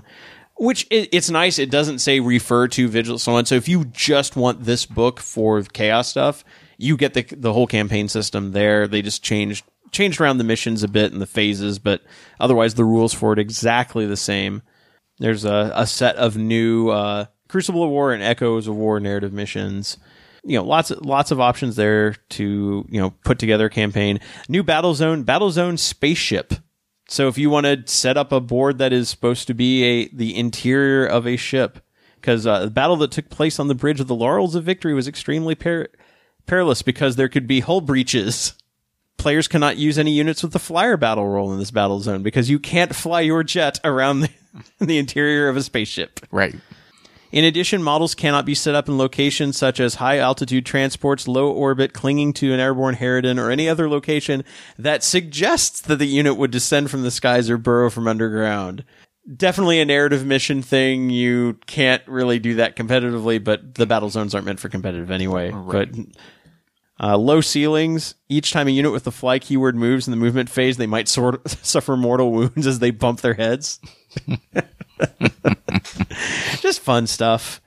So actually, there's a there's a lot of battle zones in here. They have a speedwall battle zone, uh, war zone for like all the individual like areas of fighting on Vigilus. And then we get into like the chaos rules. There's Abaddon the Despoiler, the Lord Discordant. So let's talk about this guy because he is a warpsmith. He is a demon engine because he's writing one. He's an HQ, 12 wounds, weapon skill, ballistic skill 2, uh, moves 12 inches, has uh, four attacks base, plus gets up to five additional attacks because the uh, Hellstalker basically, like I said, is a uh, it has bladed limbs and tail. So it gets after the Lord Discordant makes his close combat attacks, you can attack with his Hellstalker, make a number of additional attacks as shown in the damage table above using this weapon profile. So he gets to do up like at full health up to five extra attacks at strength seven AP minus two D3 damage. Uh, and the main thing is he makes vehicle units within six inches of him worse. He makes his uh, makes friendly demon engine attacks around him better. And when he kills vehicle units, he can heal demon engine units that are nearby because he's basically stealing their machine spirit and corrupting it and putting into a demon engine. So if you're going demon engine heavy, if you want to do uh, again Iron Warriors, or if you just want to do something a bit different, it's an interesting character to have. And again, he's in the new codex. Master of Executions was a new character they just revealed. He is basically a anti-character character. He's okay. I don't think he's anything amazing. He's got a, a his axe is decent and he can he can heroically intervene closer to getting to if it gets him to characters. He can uh, once per fight phase he can reroll wound hit or wound rolls or damage rolls if he's going after characters. But I don't know if you really need an anti-character character when you're like your other characters are already good at killing characters. and then there's like the changes to the Dark Apostle, which is interesting. Uh, so Dark Apostle used to basically be a chaplain. Just the, had the the same idea that uh, you re-rolled failed to like you could re-roll failed to hit rolls if you were within like so many inches of a Dark Apostle. Now he still has that ability, but it's not always on. It's considered a prayer. And in addition to that prayer, he gets to pick one additional prayer, which could, there's four God specific prayers and then there's six generic prayers that any Dark Apostle can have. And at the uh, start of each battle round, you pick one of the prayers the model knows and roll a d6. On a 3 up, the prayer is heard and the effect happens until the next battle round. The same prayer cannot be chanted more than once per battle round by any model in your army, whether it's heard or not. So, no having three Dark Apostles and having bubbles of the same ability going off at once. But one of them is Dark Zealotry, which is reroll hit rolls in the fight phase for attacks made by friendly model, friendly Legion units within six inches of the priest. And then there's other things like uh, subtract one from hit rolls from attacks with uh, ranged weapons that target anybody. You pick a unit within six inches of the priest, and ranged weapons are at minus one to hit. Uh, Litany Despair. Uh, roll your opponent rolls 2d6, discards the lowest result each time they take a morale test for a unit within six inches of a priest. Uh, add three to the priest's attack characteristics, and your weapons get AP minus. Your close combat weapons get AP minus four while the prayer's in effect. It's stuff like that. Uh, the the specific ones like a Slaanesh prayer, yeah, Slaanesh priest only. If the prayer is heard, this priest can advance and charge in their on their turn in this battle round. Uh, Nurgle priest gets two to his toughness. A Khorne priest gets two to his strength. Tzeentch priest gets uh, re, uh, regains D three wounds. Although they do specify, unlike other prayers whose effects last only until the end of the battle round, wounds regained from this power are not lost again at the end of the battle round, because that would suck. it would be so Tzeentchy, though. Yeah. So, uh, yeah, so Dark Apostles basically they traded consistency with flexibility. Yeah. At least you don't have to spend a limited currency Yeah. to to roll a die and see if you get an effect. Yeah, yeah. like if if acts of like yeah, again, it's like that. If acts of faith were free, I'm fine with having them being not always on. But if I have to pay for it, no, it should work. Um, they did update uh, Chaos Space Marines and Terminators because they added new weapon options, and also we we're getting new Terminator models, so they wanted to f- feature pho- a photo of them in here. Yeah, the the new option for uh, Chaos Space Marines because the, you can have one in a squad or you can have have them in the Havoc squad is the uh, Reaper chain cannon, which is actually pretty sweet. I got to admit. So imagine a heavy bolter, and then we're gonna take 12 inches of range off of it and get it down to 24 inches. But in exchange, it's gonna have eight shots instead of three. Yeah. I make that trade. Yeah. Sounds like a horde killer. Yeah, strength five, AP minus one, one damage each, and you can have four of them in a Havoc squad. Havoc's also got one uh, extra little piece that was actually uh, revealed on the Warhammer community site, but they got a very important upgrade: stabilization talons. They can move and fire heavy weapons without penalty. So that 24 inch range is now a 30 inch range because they can move six inches. So a unit of Slaanesh Havocs with four of those can move up, fire, and then pay the stratagem to fire again. 32 of those shots twice. How many CP is this stratagem? Uh, it's like two. Okay, that's this is only one. I'm like, oh my god. No, gosh. no, it, no. It's in fact, uh, I'll I'll double check. Endless cacophony. Yeah, it's two two command points. Use the stratagem at the end of your shooting phase. Select a heretic, Astartes, Slaanesh infantry, or biker unit. The unit can immediately shoot again. So yeah, two CP. And this could go with if we wanted to splash in Slaanesh as our That see, that's that's where I was going with that. right. a unit of those and then a unit of las cannons or missiles or what have you That just oh wow. Mm-hmm. And the cost on a Reaper chain cannon now it is twenty points per gun for the Reaper chain cannon. The lascannons are twenty five. That's the same as like either three or four demon heads. Yeah, but what are three or four DM? If you need something that's going to deal with, oh, I know. Yeah, I mean The big that- thing. Yeah, it's Yeah. a trade off. It is a trade off. Um, the havocs themselves are fourteen points a model. That's not bad. No, so five of those. So five of those are going to be seventy, then plus the guns. So a unit of chain cannons is going to be seventy plus is going to be one hundred and fifty. That's not bad. That's for five. That's for five because four chain cannons and then a aspiring champ in there. Yeah, and then you do two squads of that. That's about three three fifty. Well, yeah, one squad of those. one it's going to be squad of the one last. for the lascannons because they're five. So points three twenty. Yeah, for two, and then throw in, like I said, you could do a second squad. Uh, you could do another havoc squad that's just all that's a different kind of gun. Like, um, if you want to do missile launchers, they're twenty points as well, so that'd be another hundred and fifty, and that would give you a range of options for deal. Like, you've got you can either do heavy shots against like big targets. You can do uh, frag missiles and the chain cannon against uh, infantry or you could take actually an even better one. I would take instead of taking the missile launcher, uh, take autocannons. They're only uh, Reaper autocannons are or autocannons are ten apiece. They're even cheaper, they and probably strength so many seven. so many shots from those too, right? Uh, autocannons are yeah, autocannons heavy two. Str- Okay. Heavy two, 48 inch range, strength seven, AP minus one, two damage. Oh, that's where the okay. So it'd be eight shots of those, and then four las cannon shots, and then 32 rotor cannon. I, love the rotor cannon's the one I like the best. Oh yeah, I mean, but again, it's like you need if you need to take something you, that gives you a range of options for a what about a third a quarter of your army roughly? Because it's going to be 150 plus 150 plus 170 or no it'd be autocannons would be uh one because they're 10 point there'd be 110 for the autocannons 150 for the rotor cannons or you know for the chain cannons and then 170 for the las cannons and then the cost of a character which, like I said, take a sorcerer with the jump pack. Yeah, or maybe well, you need all those squads. Well, first, first that's your doing all- spearhead. right? But I was thinking if you added in the demon princes too. well, the demon princes you're already paying for. We knew you were going to take them in a supreme command detachment anyway. That's the same cost as the chaos demon ones. Okay, just change the the Change allegiance. Which, well, change which fat which book you Right. take them out of. Right. But they're still Slaanesh, so you can still put them in the detachment. But they're heretic Astartes, so you can slingshot them forward.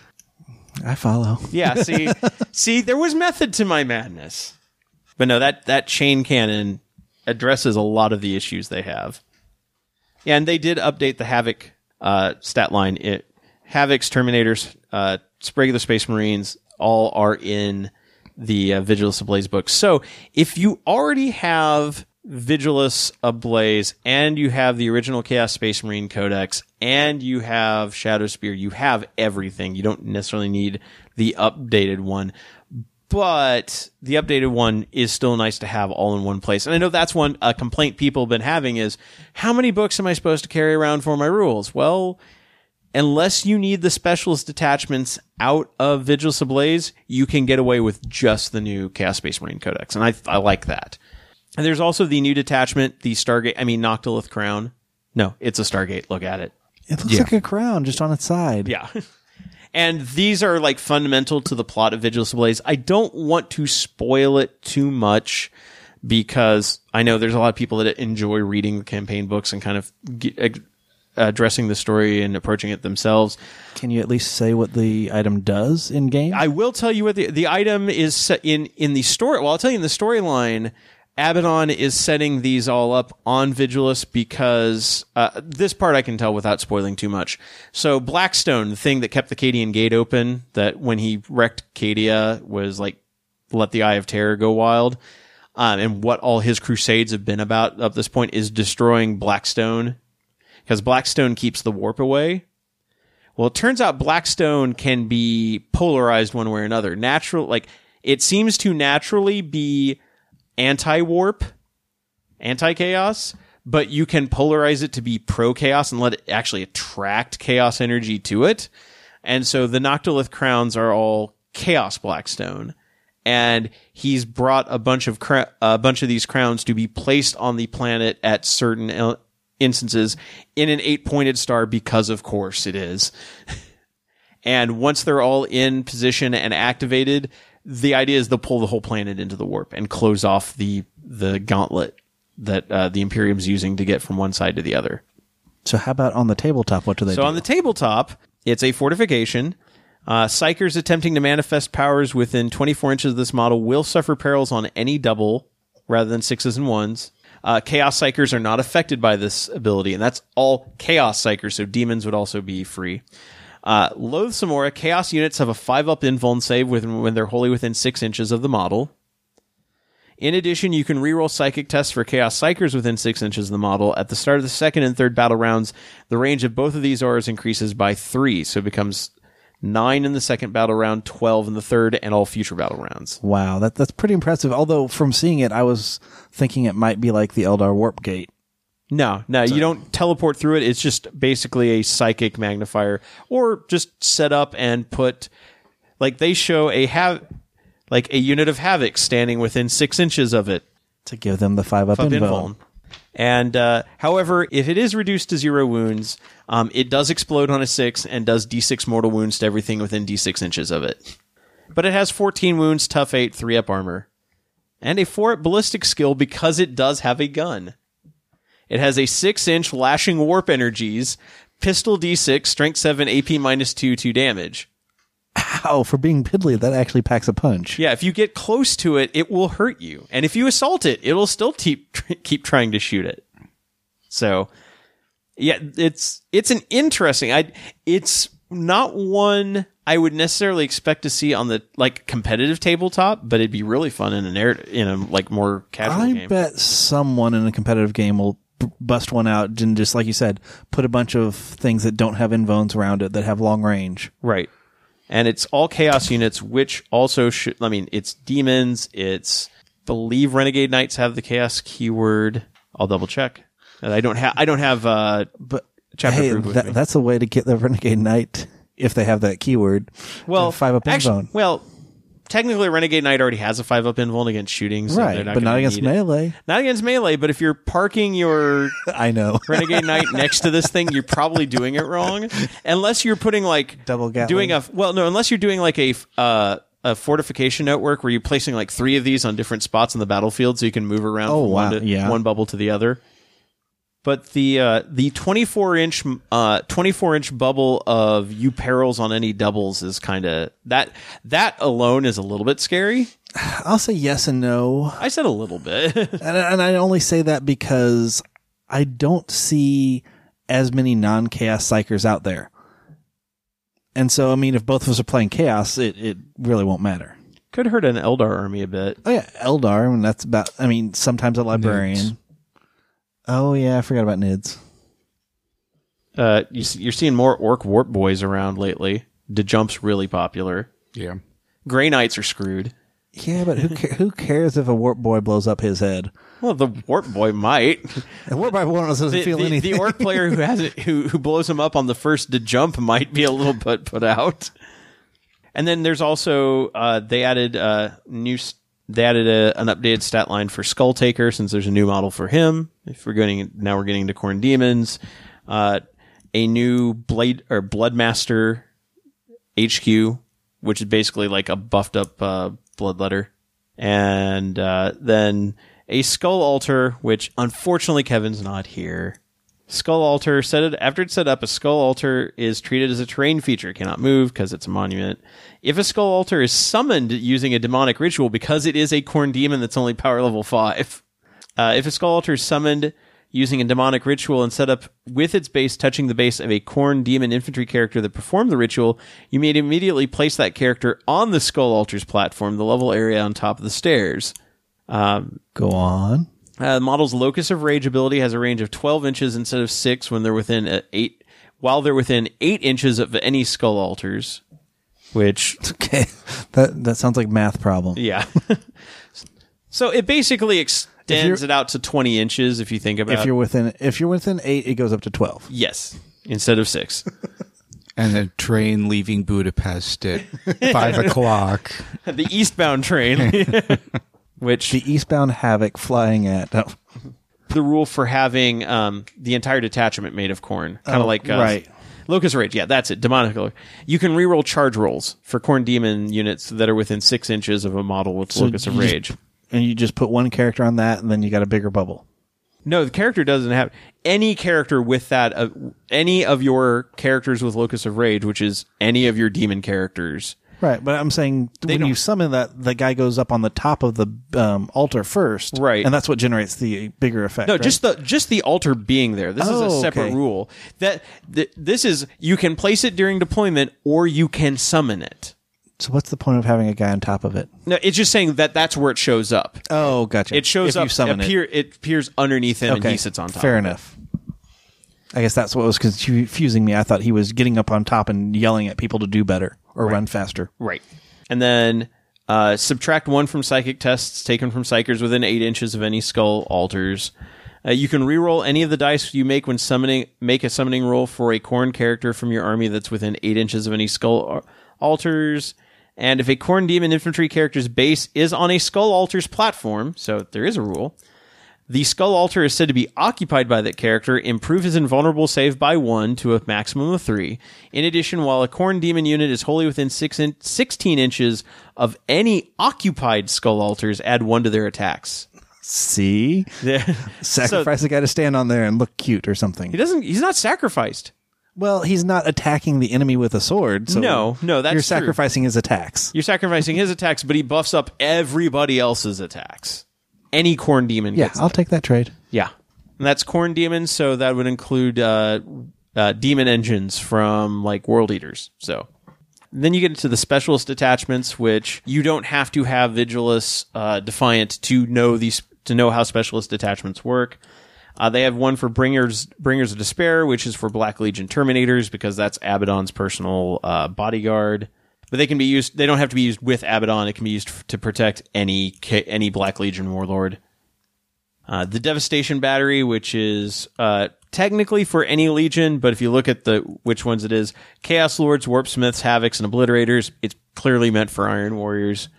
Um, this one allows them to reroll ones uh, for attack rolls if they're targeting vehicles. So very, this is very much the anti-vehicle, an- anti-vehicle, anti-building uh, specialist detachment. Cult of the Damned uh, for your uh, word bearers, not specifically word bearers, but dark apostles, dark disciples, chaos cultists. Oh, by the way, chaos cultists got a new rule, sort of, kind of. There's lots of sort of, kind of maybes in this episode. Yeah, well, it's a it's a I say sort of kind of maybe it's not a rule on chaos cultists, but it's a rule that affects chaos cultists. chaos is fickle. Chaos is fickle, but no, this one does actually apply to all chaos uh, cultists. Cultists never gain the benefit of legion traits. That makes Right. sense. though. Yeah, the, the mere mortals rule. Chaos cultists do not gain a legion trait. Which I mean, yeah, like you said, it makes sense. They're not the heretic Astartes. They're just guys following the heretic Astartes around. yeah. If, if if you want to be a cultist and get a trait, join a genestealer cult. They're the only ones that do. but yeah, Cult of the Damned uh, improves charge rolls, uh, lets your cultists automatically pass morale for one CP. Use the stratagem when an enemy model is dest- an, any enemy model, just one, is destroyed by an attack made by a Cult of the Damned Chaos Cultist unit from your army in the fight phase. That Chaos Cultist, Chaos Cultist unit automatically passes morale tests for the rest of the battle. Oh wow, that's useful. And keep in mind that interacts with Tide of Traitors, which removes the unit and sets it back up on the battlefield at its full starting strength. So you can still only use it once per game because they, they errata'd that a while back. But yeah, so here's the unit of cultists. They're almost worn down to nothing. I will bring them back and they're still immune to morale at that point. Daemonkin ritualists because uh, demonkins are fun, apparently. Uh, dark apostles, dark disciples, masters of possession, possessed, and greater possessed. Um, they get a warlord trait of uh, your attacks do mortal wounds when you roll an unmodified w- wound roll of six. In addition, or the wound gets becomes mortal. In addition, Ouch, that's very snipery. yeah. Although you've got to do it in close combat because that all those pr- it, it has to be an attack made with a melee weapon. And then they get like a stratagem for add one to the strength of attacks units. Uh, you pick a. A lot of these are really clumsy. Pick a Daemonkin Ritualist demon unit from your army that is within six inches of a Daemonkin Ritualist's master possession. Add one to the strength and attacks characteristics of models in the unit that you picked until the end of the phase. Okay, fine. Yeah. So, Soulforged Pack, which is warps, warpsmiths and demon engines. The Host Raptorial, which is anything with a jump pack from a particular from your legion of choice. Which uh, their warlord trait add two to the charge rolls made for friendly host raptorial units while they're within six inches of your warlord. So having uh, up to a 14 inch charge is pretty handy. Well, you still have to target somebody within 12 inches, but having a much better chance of getting there is good. Ooh, I like their relic though for the host raptorial. Chiropteran wings. Use a roll a d6 for each enemy unit that was moved across by the bear in the movement or charge phase. Which you're not allowed to. m- I thought you couldn't use fly in the charge phase anymore. Didn't they specify that? That fly only applied in the movement phase. That was in uh, How's that worded again? Roll a d6 for every enemy unit that was moved across by the bear in the movement or charge phase. But fly only lets you avoid intervening models in the movement Right. phase. They errata'd that a while back. That's actually like rulebook errata. Could it be that this was designed before? Probably. Probably. On a 4 up, that unit suffers d3 mortal wounds. So grenades as you fly over like swooping hawks. Yeah. But that's something that needs to be addressed because you can't actually do it during the charge phase.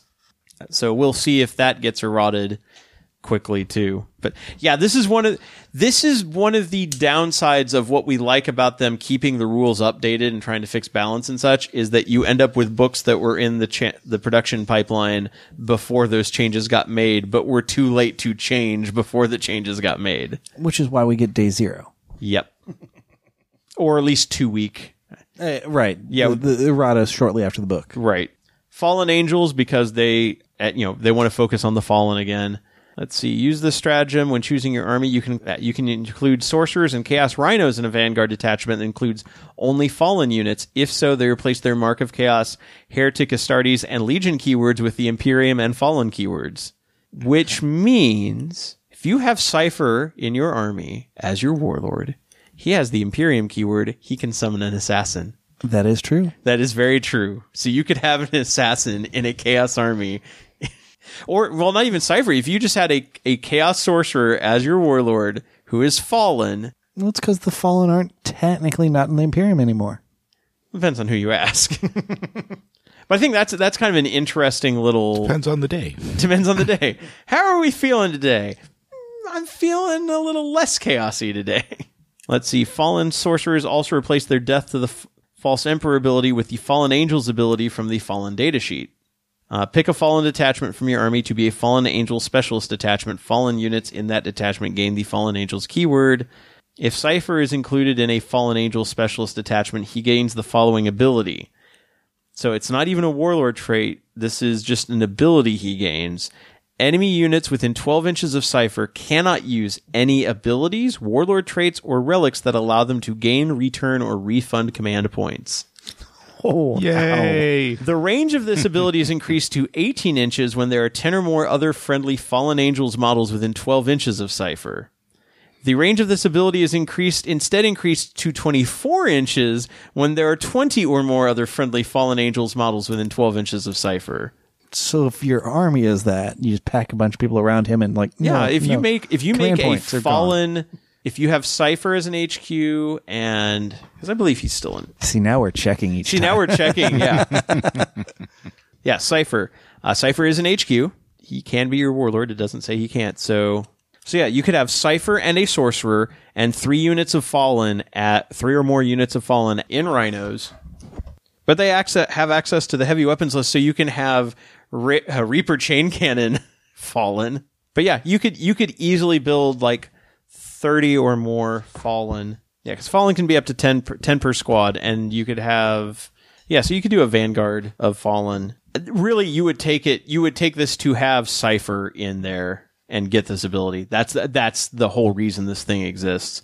Otherwise, their only ability, other ability, is pick a Fallen Angels unit from your army that is entirely within on or within any terrain feature subtract one from hit rolls for attacks that target that unit until the end of the phase.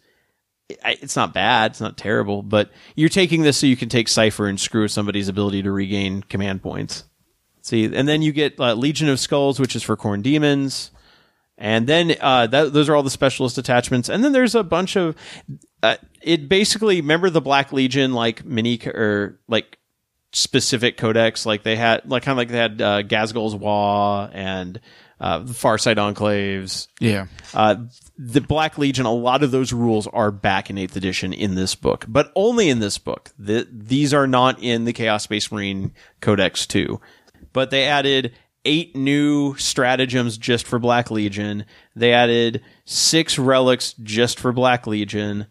Uh, six warlord traits just for Black Legion, six tactical objectives just for Black Legion. So yeah, it is pretty pretty much a a mini codex that just like sits on top of the Chaos Space Marine Codex. Here's one 3 CP for World Killers. Use the stratagem at the start of any battle round. Until the end of that battle round, enemy units cannot use any abilities that allow them to control an objective marker if there are any Black Legion units from your army within 3 inches of the objective marker. So, like, you, uh, so basically, Black Legion control all objective markers if they're within 3 inches of it, and that shuts down, like, all variations of objective secured for a turn or for a you know for a battle round. Costs three CP to do that, but if that means the difference between winning and losing the game, Yeah, you only totally- do it on the last battle round anyway. Well, it depends on the on how the missions Oh, are that's right. Because yeah, if it's progressive and you've got an objective you're trying to hold, yeah. Yeah, uh, merciless fighters. Uh, start your fight phase for one CP. Pick a Black Legion unit from the army. If that unit has more models than there are enemy models within three inches of it, so if you're outnumbering that your opponent, add one to all your all your attacks, or add one to your attacks characteristic, so an extra attack. Uh, tip of the spear, they've actually released this one on the website. Use the stratagem at the start of your first shooting phase. You can reroll hit rolls for the Black Legion unit from your army that is closest to an enemy unit until the end of the phase. If several units are equidistant, you can pick one, pick which one's affected. Legacy of Horus, use the stratagem at the start of the morale phase until the end of the phase. Add one to the leadership characteristic of Legion, except Black Legion units from your army while while they are within six inches of any Black Legion units. So if you're playing a mixed army for any reason, it makes the other army better. And then let the galaxy burn. Use this stratagem when a Black Legion infantry or biker unit from your army is picked to attack in the shooting or fight phase. You can reroll all hit rolls of one for that unit for the rest of the phase. If the unit is a Chaos Space Marines unit, meaning it is specifically just regular Chaos Space Marines, uh, you can reroll hit rolls for it instead. So term, so in, any infantry or biker get to reroll ones. Just plain Jane Chaos Space Marines reroll everything. And then, really, the last thing that they focus on in the book, which I think is kind of cool, is a mini codex for Renegade chapters. So, for uh, specific ones that are at the battle on Vigilus. Oh, so it's not like a create your own. No, no, it is it is specifically for the Red Corsairs, the Crimson Slaughter, the Scourged, Brazen Beasts, Flawless Host, and the Purge. And again, Chaos Cultists don't gain any of these. Uh, Red Corsairs uh, units with this trait can advance and charge in the same turn. In addition, if a detachment contains three or more units with this trait, the detachment's command benefits are increased by one command point increased by three if you have three or more units of Chaos Space Marines. So again, if you have just plain standard Chaos Space Marine, which which is just the actual unit Chaos Space Marines, so your like your battalion will be worth eight command points rather than five. They're doing some work to try and get people to take regular Chaos Space Marines. They really are. uh, Crimson Slaughter. If the unit with this trait destroys an enemy unit, roll a d6. On a 5 up, you gain a command point. In addition, that unit automatically passes morale tests until the end of the turn. Purge, reroll hit rolls for attacks made by units with this trait that target enemy units that have lost one or more wounds already this turn.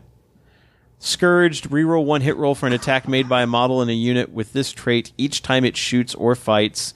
So, isn't one of the um the Death Skulls that have that where it's like they're the lucky ones? Yeah, I think that's how that works. But yeah, basically one yeah one hit roll for an attack amongst the whole unit. Yeah. Yeah. Mm-hmm. In addition, when a unit with this trait fires Overwatch, they successfully hit on a roll of five up instead of six. So they're they are Tau and Death Skulls. I've seen some. You know, somebody brought up a good point on this, and I can't remember where I saw it. but I'm not going to claim the idea by myself. But it's a really good observation that the the that Death Skull's ability and that now the Scourged ability, it's a free command point for every unit if you think about it. Yeah. It's a free hit roll for every every unit every time they attack. The economy on that is fantastic. Even though it's you know it's one attack on one guy, it's it's never a command point where you'd actually spend it. But if you think about it, Yeah. uh, Brazen Beasts, every time you make a wound roll of six up for an attack made by a model with this trait in the fight phase during a turn in which it was charged, it charged, was charged, or heroically intervened, that hit is resolved with AP minus four.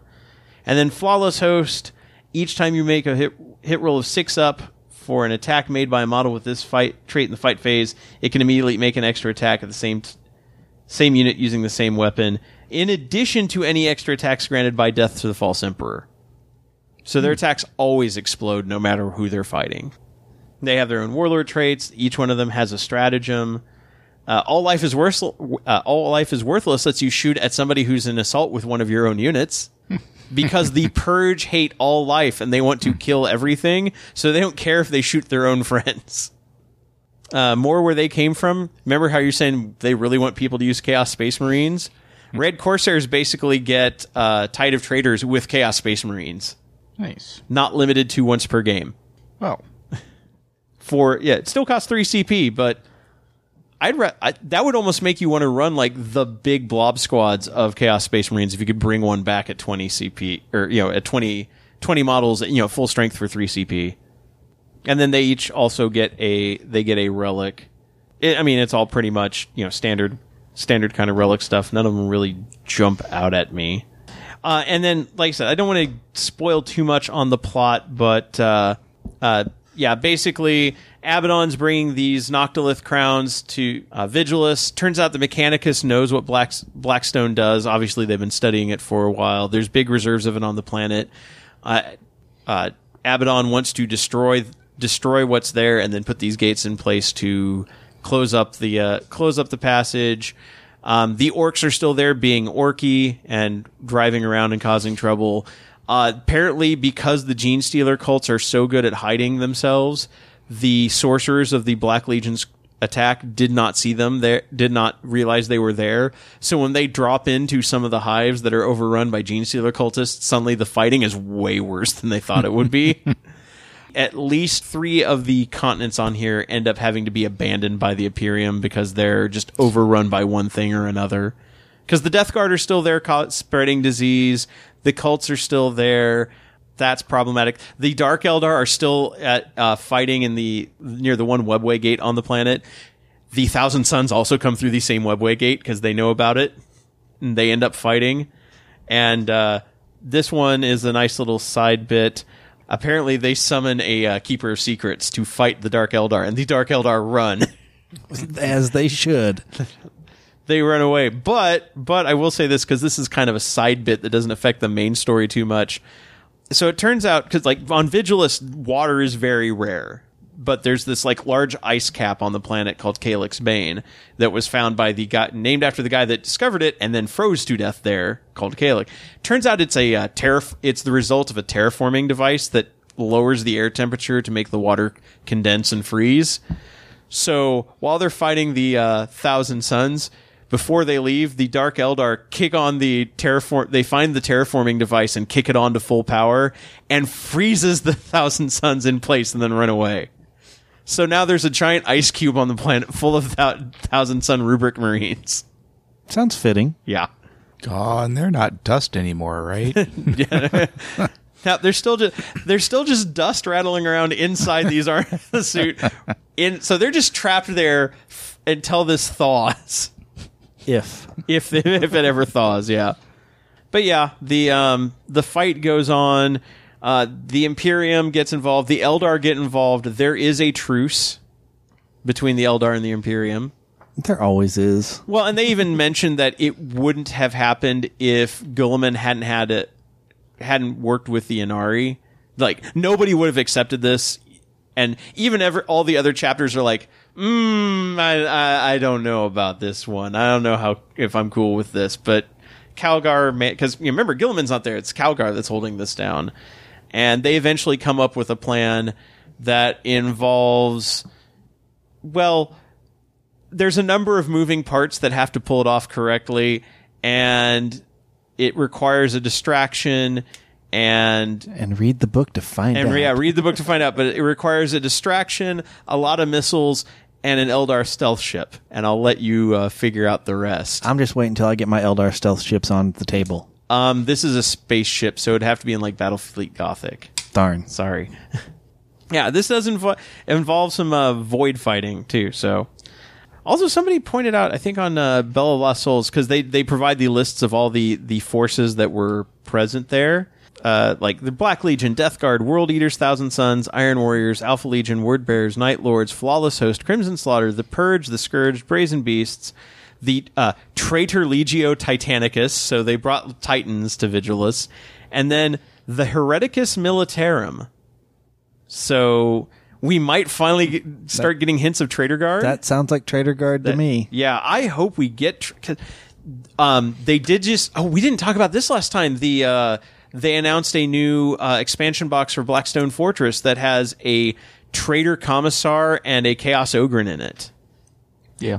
So we now have an HQ for our trader guard that are in uh, that are in Blackstone Fortress. So maybe eventually we'll see a trader guard army book.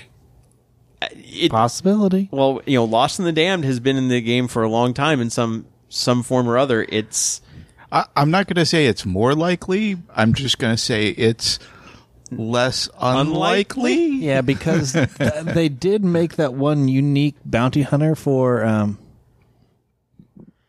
for a Necromunda. yeah, for Necromunda. squat? Yeah. See, so it it's a thing that could happen. It is absolutely a thing, and you know, yeah, Forge World doesn't really sell the model. Like, I don't know if they even still sell the the bits. I think they that was some of the stuff they retired. Was a lot of their like uh, Trader Guard bits Which that might be a sign unto itself too. that it would be going to plastic. Yeah.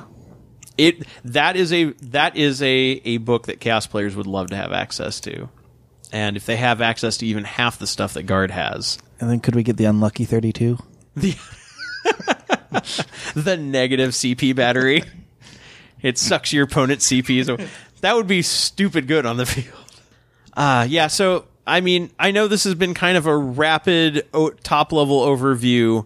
Uh, we could definitely dig into these more in the future. I'd like to do it when Kevin's here because Yeah, he is definitely Yeah. our he's our, he's the one who's been playing chaos most recently but we lost him due to technical difficulties so and again this doesn't cover like like they mention like world eaters and alpha legion there's nothing really rules here for uh rules wise here for them although there there is fluff for them emperor's children don't show up so i'm sad flawless host is there which is also slaanesh but it's just not the same I can't run I can't run Lucius with them, so it doesn't count. Uh, so we'll dig into more of these. Maybe we can, you know, at, we've got some other things. Uh, like other kinds of episodes we want to do because hopefully the codex releases have slowed down a bit. I think I don't know if I don't think anybody was expecting a re-released Chaos Space Marine Codex. I was not. So I do like that they've made that available. Um, they're re- obviously replacing. So you know the old ones are going to go away on shelves and be replaced with the new one, which is cool for new players. They'll come in, they'll just have the right book right out the gate, so that's good. I do like. I, I like the the read of Vigilus Ablaze, although I will make this observation. I don't know if it moved the plot forward as much as I would have liked it to, but I'll Yeah, leave not it at enough that. Eldar. No, the Eldar, I would say actually just the right amount of Eldar for me. For you. For me, just the right amount of Eldar. Too much Eldar for me. well, yeah, I know. Yeah. they showed up. but uh but no, I, I we will you know, there's like I said, there's other episodes we want to do uh about um like we, we still need to get to the topic of units that we'd love to see on the battlefield if they were only just a bit better or tweaked a little bit. And like. We've already addressed that issue. Too many points. Way too many points. Uh, but I think you know maybe this is a ch- you know looking at having this new Chaos Space Marine Codex, we can kind of examine have any of these been addressed in this book. But uh, but no, we'll we will come back to these in, in the future. Uh, I just want to again keep the episode relatively short so we can get it edited to you in a decent amount of time. And again, with Kevin on board since he has actually been playing Chaos Space Marines at events recently. So uh, without his feedback here, it's not as good as I would have liked, but uh, we're, we'll do our best. Uh, so that'll take us over to hobby progress, and I'm going to go straight to Richard because he's been doing his while we've been recording. Yep, it's really all I've. I haven't really had much time since last we recorded to to do anything. So I actually broke out when they released the the two buggies that were in the Speed Freak box Uh-huh. individually. It reminded me, oh hey, I haven't put mine together yet. So I've been working on on putting together my shock jump dragster right now. I'm going to say that I am actually looking forward to seeing some Speed Freaks armies on the tables because those just look amazing. Hey, I was watching you put together the uh, the teleporta or shock attack engine in the back, and how many individual pieces it was to get that kind of layered teleporter ball effect going. Yep, I I actually had to put it together and take it apart again because I didn't put it together quite right. It's Orky. Who can tell well, yeah. when the pieces don't fit together right for the model? That's when you can tell. and then Dennis, you have been working on custode stuff. I'm still, yeah, Custodes are my big project. Um, and Project Orion, I went ahead and since we talked, it's probably going to be best for me to prime and paint it in pieces and then put them together at the end. Uh-huh. Especially since there's the whole interior of the ship that you can open the back door and see. Yeah. So I got the wings primed and the weapons primed, but the top and bottom of the hull, um, I've held off on because it's just it doesn't fit right. And I tried sanding and doing some on the sides, and it's no, it's the connect two of the connection points up front are just like a twelfth or a sixteenth of an inch too wide on each side. Uh huh. So I'm gonna have to file those down, but it's not gonna be an easy file. I'm gonna have to try and like saw them down because those are big chunks of resin. Yeah. Um, yeah. That's that is something that uh, a razor saw. Yeah. And So I have you- one ordered. Yeah. So it should get here next week, and then I will continue my progress because this thing just looks really cool. and It I, does. I, want, I want to see it done, and I want to do a decent job on getting it painted. And I will say this about GW's um, gold Retributor armor primer. When I was putting it on there, I tried to use the quick, thin things, but I noticed that it looked at a couple spots it was maybe pooling, Uh-huh. and it got me nervous. But then when I checked on it after it dried, no, everything was smooth. I was like, wow. I, I, I'm still I am still impressed by the GW Retributor Gold Primer. It yeah, is- no, th- I, everything I've heard about their primers is it's expensive. Oh, but it- it's but, super expensive. Oh my gosh! but but the quality is Yeah. it, it's it's it's definitely there, and I'm wondering if that carries over to all their colored primers. But uh, I don't know as the only one I've tried has been the gold. If you're doing custodes, though, there's Oh, yeah. custodes, or like if you're playing Age of Sigmar, you've got Stormhost. Or my Sisters of Silence take yeah. this one too. Yeah, uh, yeah. If you're if you're priming, if you want to do gold as your base coat, there's very few choices that are better. I can't think of any. yeah and i and i have yet to find an airbrush gold that's quite right quite the right match for retributor gold and gw doesn't put out a retributor gold airbrush paint so Right. so if i ever painted any it's the point where like i have some stormcast eternal models and i'm like maybe i might do them in an alternate color scheme because they won't prime they won't look as good like i won't have a good way to prime them Yeah. gold and paint them all over without having like brush streak because that's the other thing is that spray it's such a smooth finish Right, and, and that's the other thing that I'm going to have to br- brush off my skills on is the Orion is so big that if I try and paint it with brushes, you will see brush strokes. Yeah. So uh, it, it is definitely going to be an airbrush project type thing to work on. yeah And I have a goal to get it done by what I said June. june June. Are you going to try to take it to uh, Show Me Showdown? I'm going to try and take it to Show Me Showdown. And if I don't, well, then I'll fall back on the army I tried to take last year and left at home. Oops. hey, but that got me to play Custodes, and so then I can just say I played Custodes two years. and it only cost you four hundred dollars later to buy an Orion because you like playing Custodes. No, that wasn't why. Uh, I do like the Orion, but, But you yeah. do like playing Custodes, though. Oh, Custodes are a ton of fun until you start failing your saves, and then they're well, they're, they're off the table, so they're- you're still having fun, but you're dead. yeah. Let's see. I did not get much chance to do any painting, partially because I spent a week editing editing our last episode. But um, I've started putting together Shadow Spear models. Um, I really you know, they are monopose, so converting them would be very tricky in, in some cases, but uh, they go together really well. Um, uh, so far, I've put together the Master Possession went together super fast. The Obliterators went together. I'm surprised how many pieces the Obliterators are, though. That like their legs are each each leg is so there's like their torso is two pieces, front and back, and then or and that includes the backs of their legs, and then the front of each leg is a piece. Kind I, I've had some models like that yeah. too. And then their arms are like two pieces each. The guns on their shoulders are generally about two pieces each, like because they they're doing like the so the barrel is empty, like kind of clamshell effect. Uh, the the heads are separate. That the the butt plate is a separate piece on both of them. Okay. yeah, I, d- I don't know why, but I mean, the total effect when they're put together, they look great. Uh, it's just, it, it surprised me how many pieces there are uh, in them. Uh, the greater possessed go together really quickly. I haven't put together the standard Chaos Space Marines yet. They're the ones I'm like, I'm least interested. I mean, I, I still like them. I just, they're my least focus because they're not the new thing. I'm in the middle of putting together the Venom Crawler, and it's as weird as it looks. It's going together pretty easily.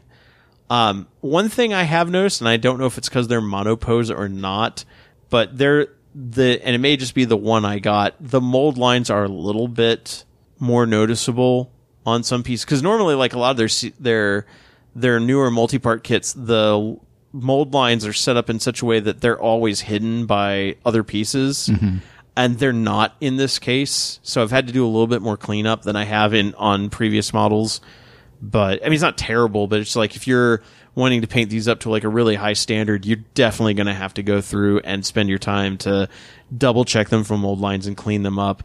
Most of the, and like your sprue connection points will need to be cleaned up. Some of them are a little bit hard to get to. So I like had to clip them off the sprue higher up and then clean it up closer to the model. Just, just some things to be aware of when you're putting this together. Um, I haven't tried putting together any of the Primaris Vanguard yet, but I figured their marine models they'll go together pretty simply, and they're not going to be like ridiculous tentacles and spikes everywhere, so they'll be much easier to put together. Um, and then uh, I, speaking of Shadow Spear, I do want to put. I do want to make a couple of announcements. Um, Midwest Conquest, as always, is uh, coming up uh, Memorial Day weekend. And so we have figured out what we are raffling off for charity, at least some of it. We may have more coming, but uh, two things we are definitely raffling off for charity. One is a Black Templars army painted by by yours truly. Uh, this is the a Black Templars army I have been collecting over the last few years. It's probably about three thousand some points of it. Uh, and it does include all like the named characters, and so it's got the Emperor's Champion, it's got High Marshal Helbrecht, it's got Chaplain Grimaldus, uh, and it's got Terminators, uh, Crusader squads, Neophytes, Rhinos, Razorbacks, Land Raider, uh, Storm Raven, Storm Talons. Uh, It's got all of that included, as well as uh, KR cases, or that is being raffled off for charity. And then, in addition, we are going to have a Black Legion intro force featuring the contents of Shadow Spear plus Abaddon, the Abaddon the Despoiler, the new Abaddon model, which is just coming out. I think this this weekend. I think is Uh, I think it's or he did went up for it- pre-order. it- this he week. went up for pre-order this That's right. He went. He goes up for pre-order this week. So, uh, yeah, that the new model from Abaddon or the new model of Abaddon will be the centerpiece of this force. We might be able to add more to it as, as we go, depending on if like if we get any uh, more charitable donations. If anybody wants to chip in, we we love to have the have the additional support on this mo- on this army. Uh, and I want to you know the so the Shadow Spear portion is being provided uh, as a donation by uh, Peculiar Games and Hobbies. Uh, they provide a lot of our price support for uh, Midwest Conquest, and we're really happy to have them on board. And then. Uh, their reps actually, they talked to their rep at GW, and GW is providing the Abaddon so for for the raffle. So Uh, it won't be painted by Duncan Rhodes. We're not that cool. but we, Man, if it was, Oh, that, would be, so awesome. But no, that that's like a Nova Open or Adepticon kind of thing. We don't rate that yet, but we are getting uh, an Abaddon provided by GW for for our charity raffle. Very so cool. that is awesome. Uh, so and uh, we will try to have KR cases for that as well. So if you win that, you can take that home with you. And like I said, if uh, with the new kits coming out, Terminators, Chaos Space Marines, Havocs. If anybody wants to add in on that, uh, we might even add uh, I think the si- the scale of the like chosen from Dark Vengeance is about the same size as the new Chaos Space Marine. So and they've got the same look. So if anybody wants to add that in, like maybe we'll throw in a Hellbrute or something like that. We'll have a Black Legion force. Uh, for for you to win as well, so uh, you have to be present to win. Um, uh, signups are still open for Midwest Conquest, and they'll be open all the way up until like the day before, and we can even take some people day of. The GT is over halfway full at this point, which is really good. We normally get our big push in May, so having it ha- over halfway full in March is really cool. Um, the friendly is about halfway full at this point as well. Uh, there's still about, uh, I think, the Horus Heresy event is about a third full. Uh, if you're interested in a 30k, if you want to play Black Legion back when they were Sons of Horus, uh, that is still totally a thing you can do and sign up for that. And then, of course, we've got Kill Team, which we won't be using Kill Team Arena because can't afford it. And but we'll do Kill Team and uh, our Night Joust also will be going on. So you can sign up for all of those at MidwestConquest.com. You can buy your tickets for the event at UnderconGaming.com and uh, we'll have more details as we get closer to the event. Kevin is not here, but I can tell you he is working on some very cool prize support for the event, something that we've never had before. Maybe seen at a few events, but we're going to have our own versions of it, um, and we'll reveal more when we're ready to reveal it. But I, I'm really excited about some of the stuff he's doing, and he's also been printing out some cool terrain for us as well. So. Uh, while he can't be with us here to help in person, he is definitely cranking stuff out to help with the event. So we're excited about that. Also, um, battle uh, Battle Cap Markers is doing our, our objective markers again. Although we're doing uh, something a bit different this time, we're excited to have that. We've seen some early proofs; they look fantastic, and we can't wait to have them on the tables for both our GT and our friendly games. So. Um, so, uh, with that, I think that wraps up episode 192. Um, Wow, eight more till two hundred. eight more till 200 and we have we have some plans possibly in motion for something special for 200 something very special so uh, stick with us until then eight more episodes about 16 weeks four, Four months, months. four months uh, sometime in july i think uh, we'll have something special coming up and we'll well that's when that's when we're planning on doing the thing we're doing so we'll I we may I think we'll leave it as a surprise until Yeah. 200, but we have plans for 200. So stick with us till th- stick with us till then, and uh, we'll have something cool for you. So until until next time, I'm Rob. Kevin, Dennis, And Richard. You gave him the high pitched voice, dude. Why? I don't think I could imitate his normal voice. no, no. I was just going to leave him off, but that's too good to not keep in. So good night, good gaming, and I'm sorry, Kevin.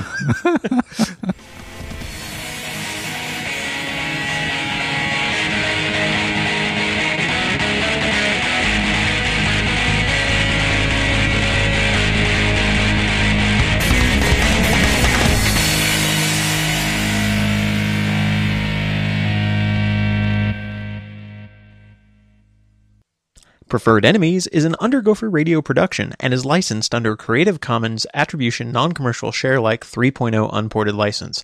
Our theme music is Metal Slug 2 Super Vehicle 001/2 No Need to Reload, originally by Takushi Hiyamuta and remixed by Roataka, courtesy of OC Remix. It can be found at ocremix.com.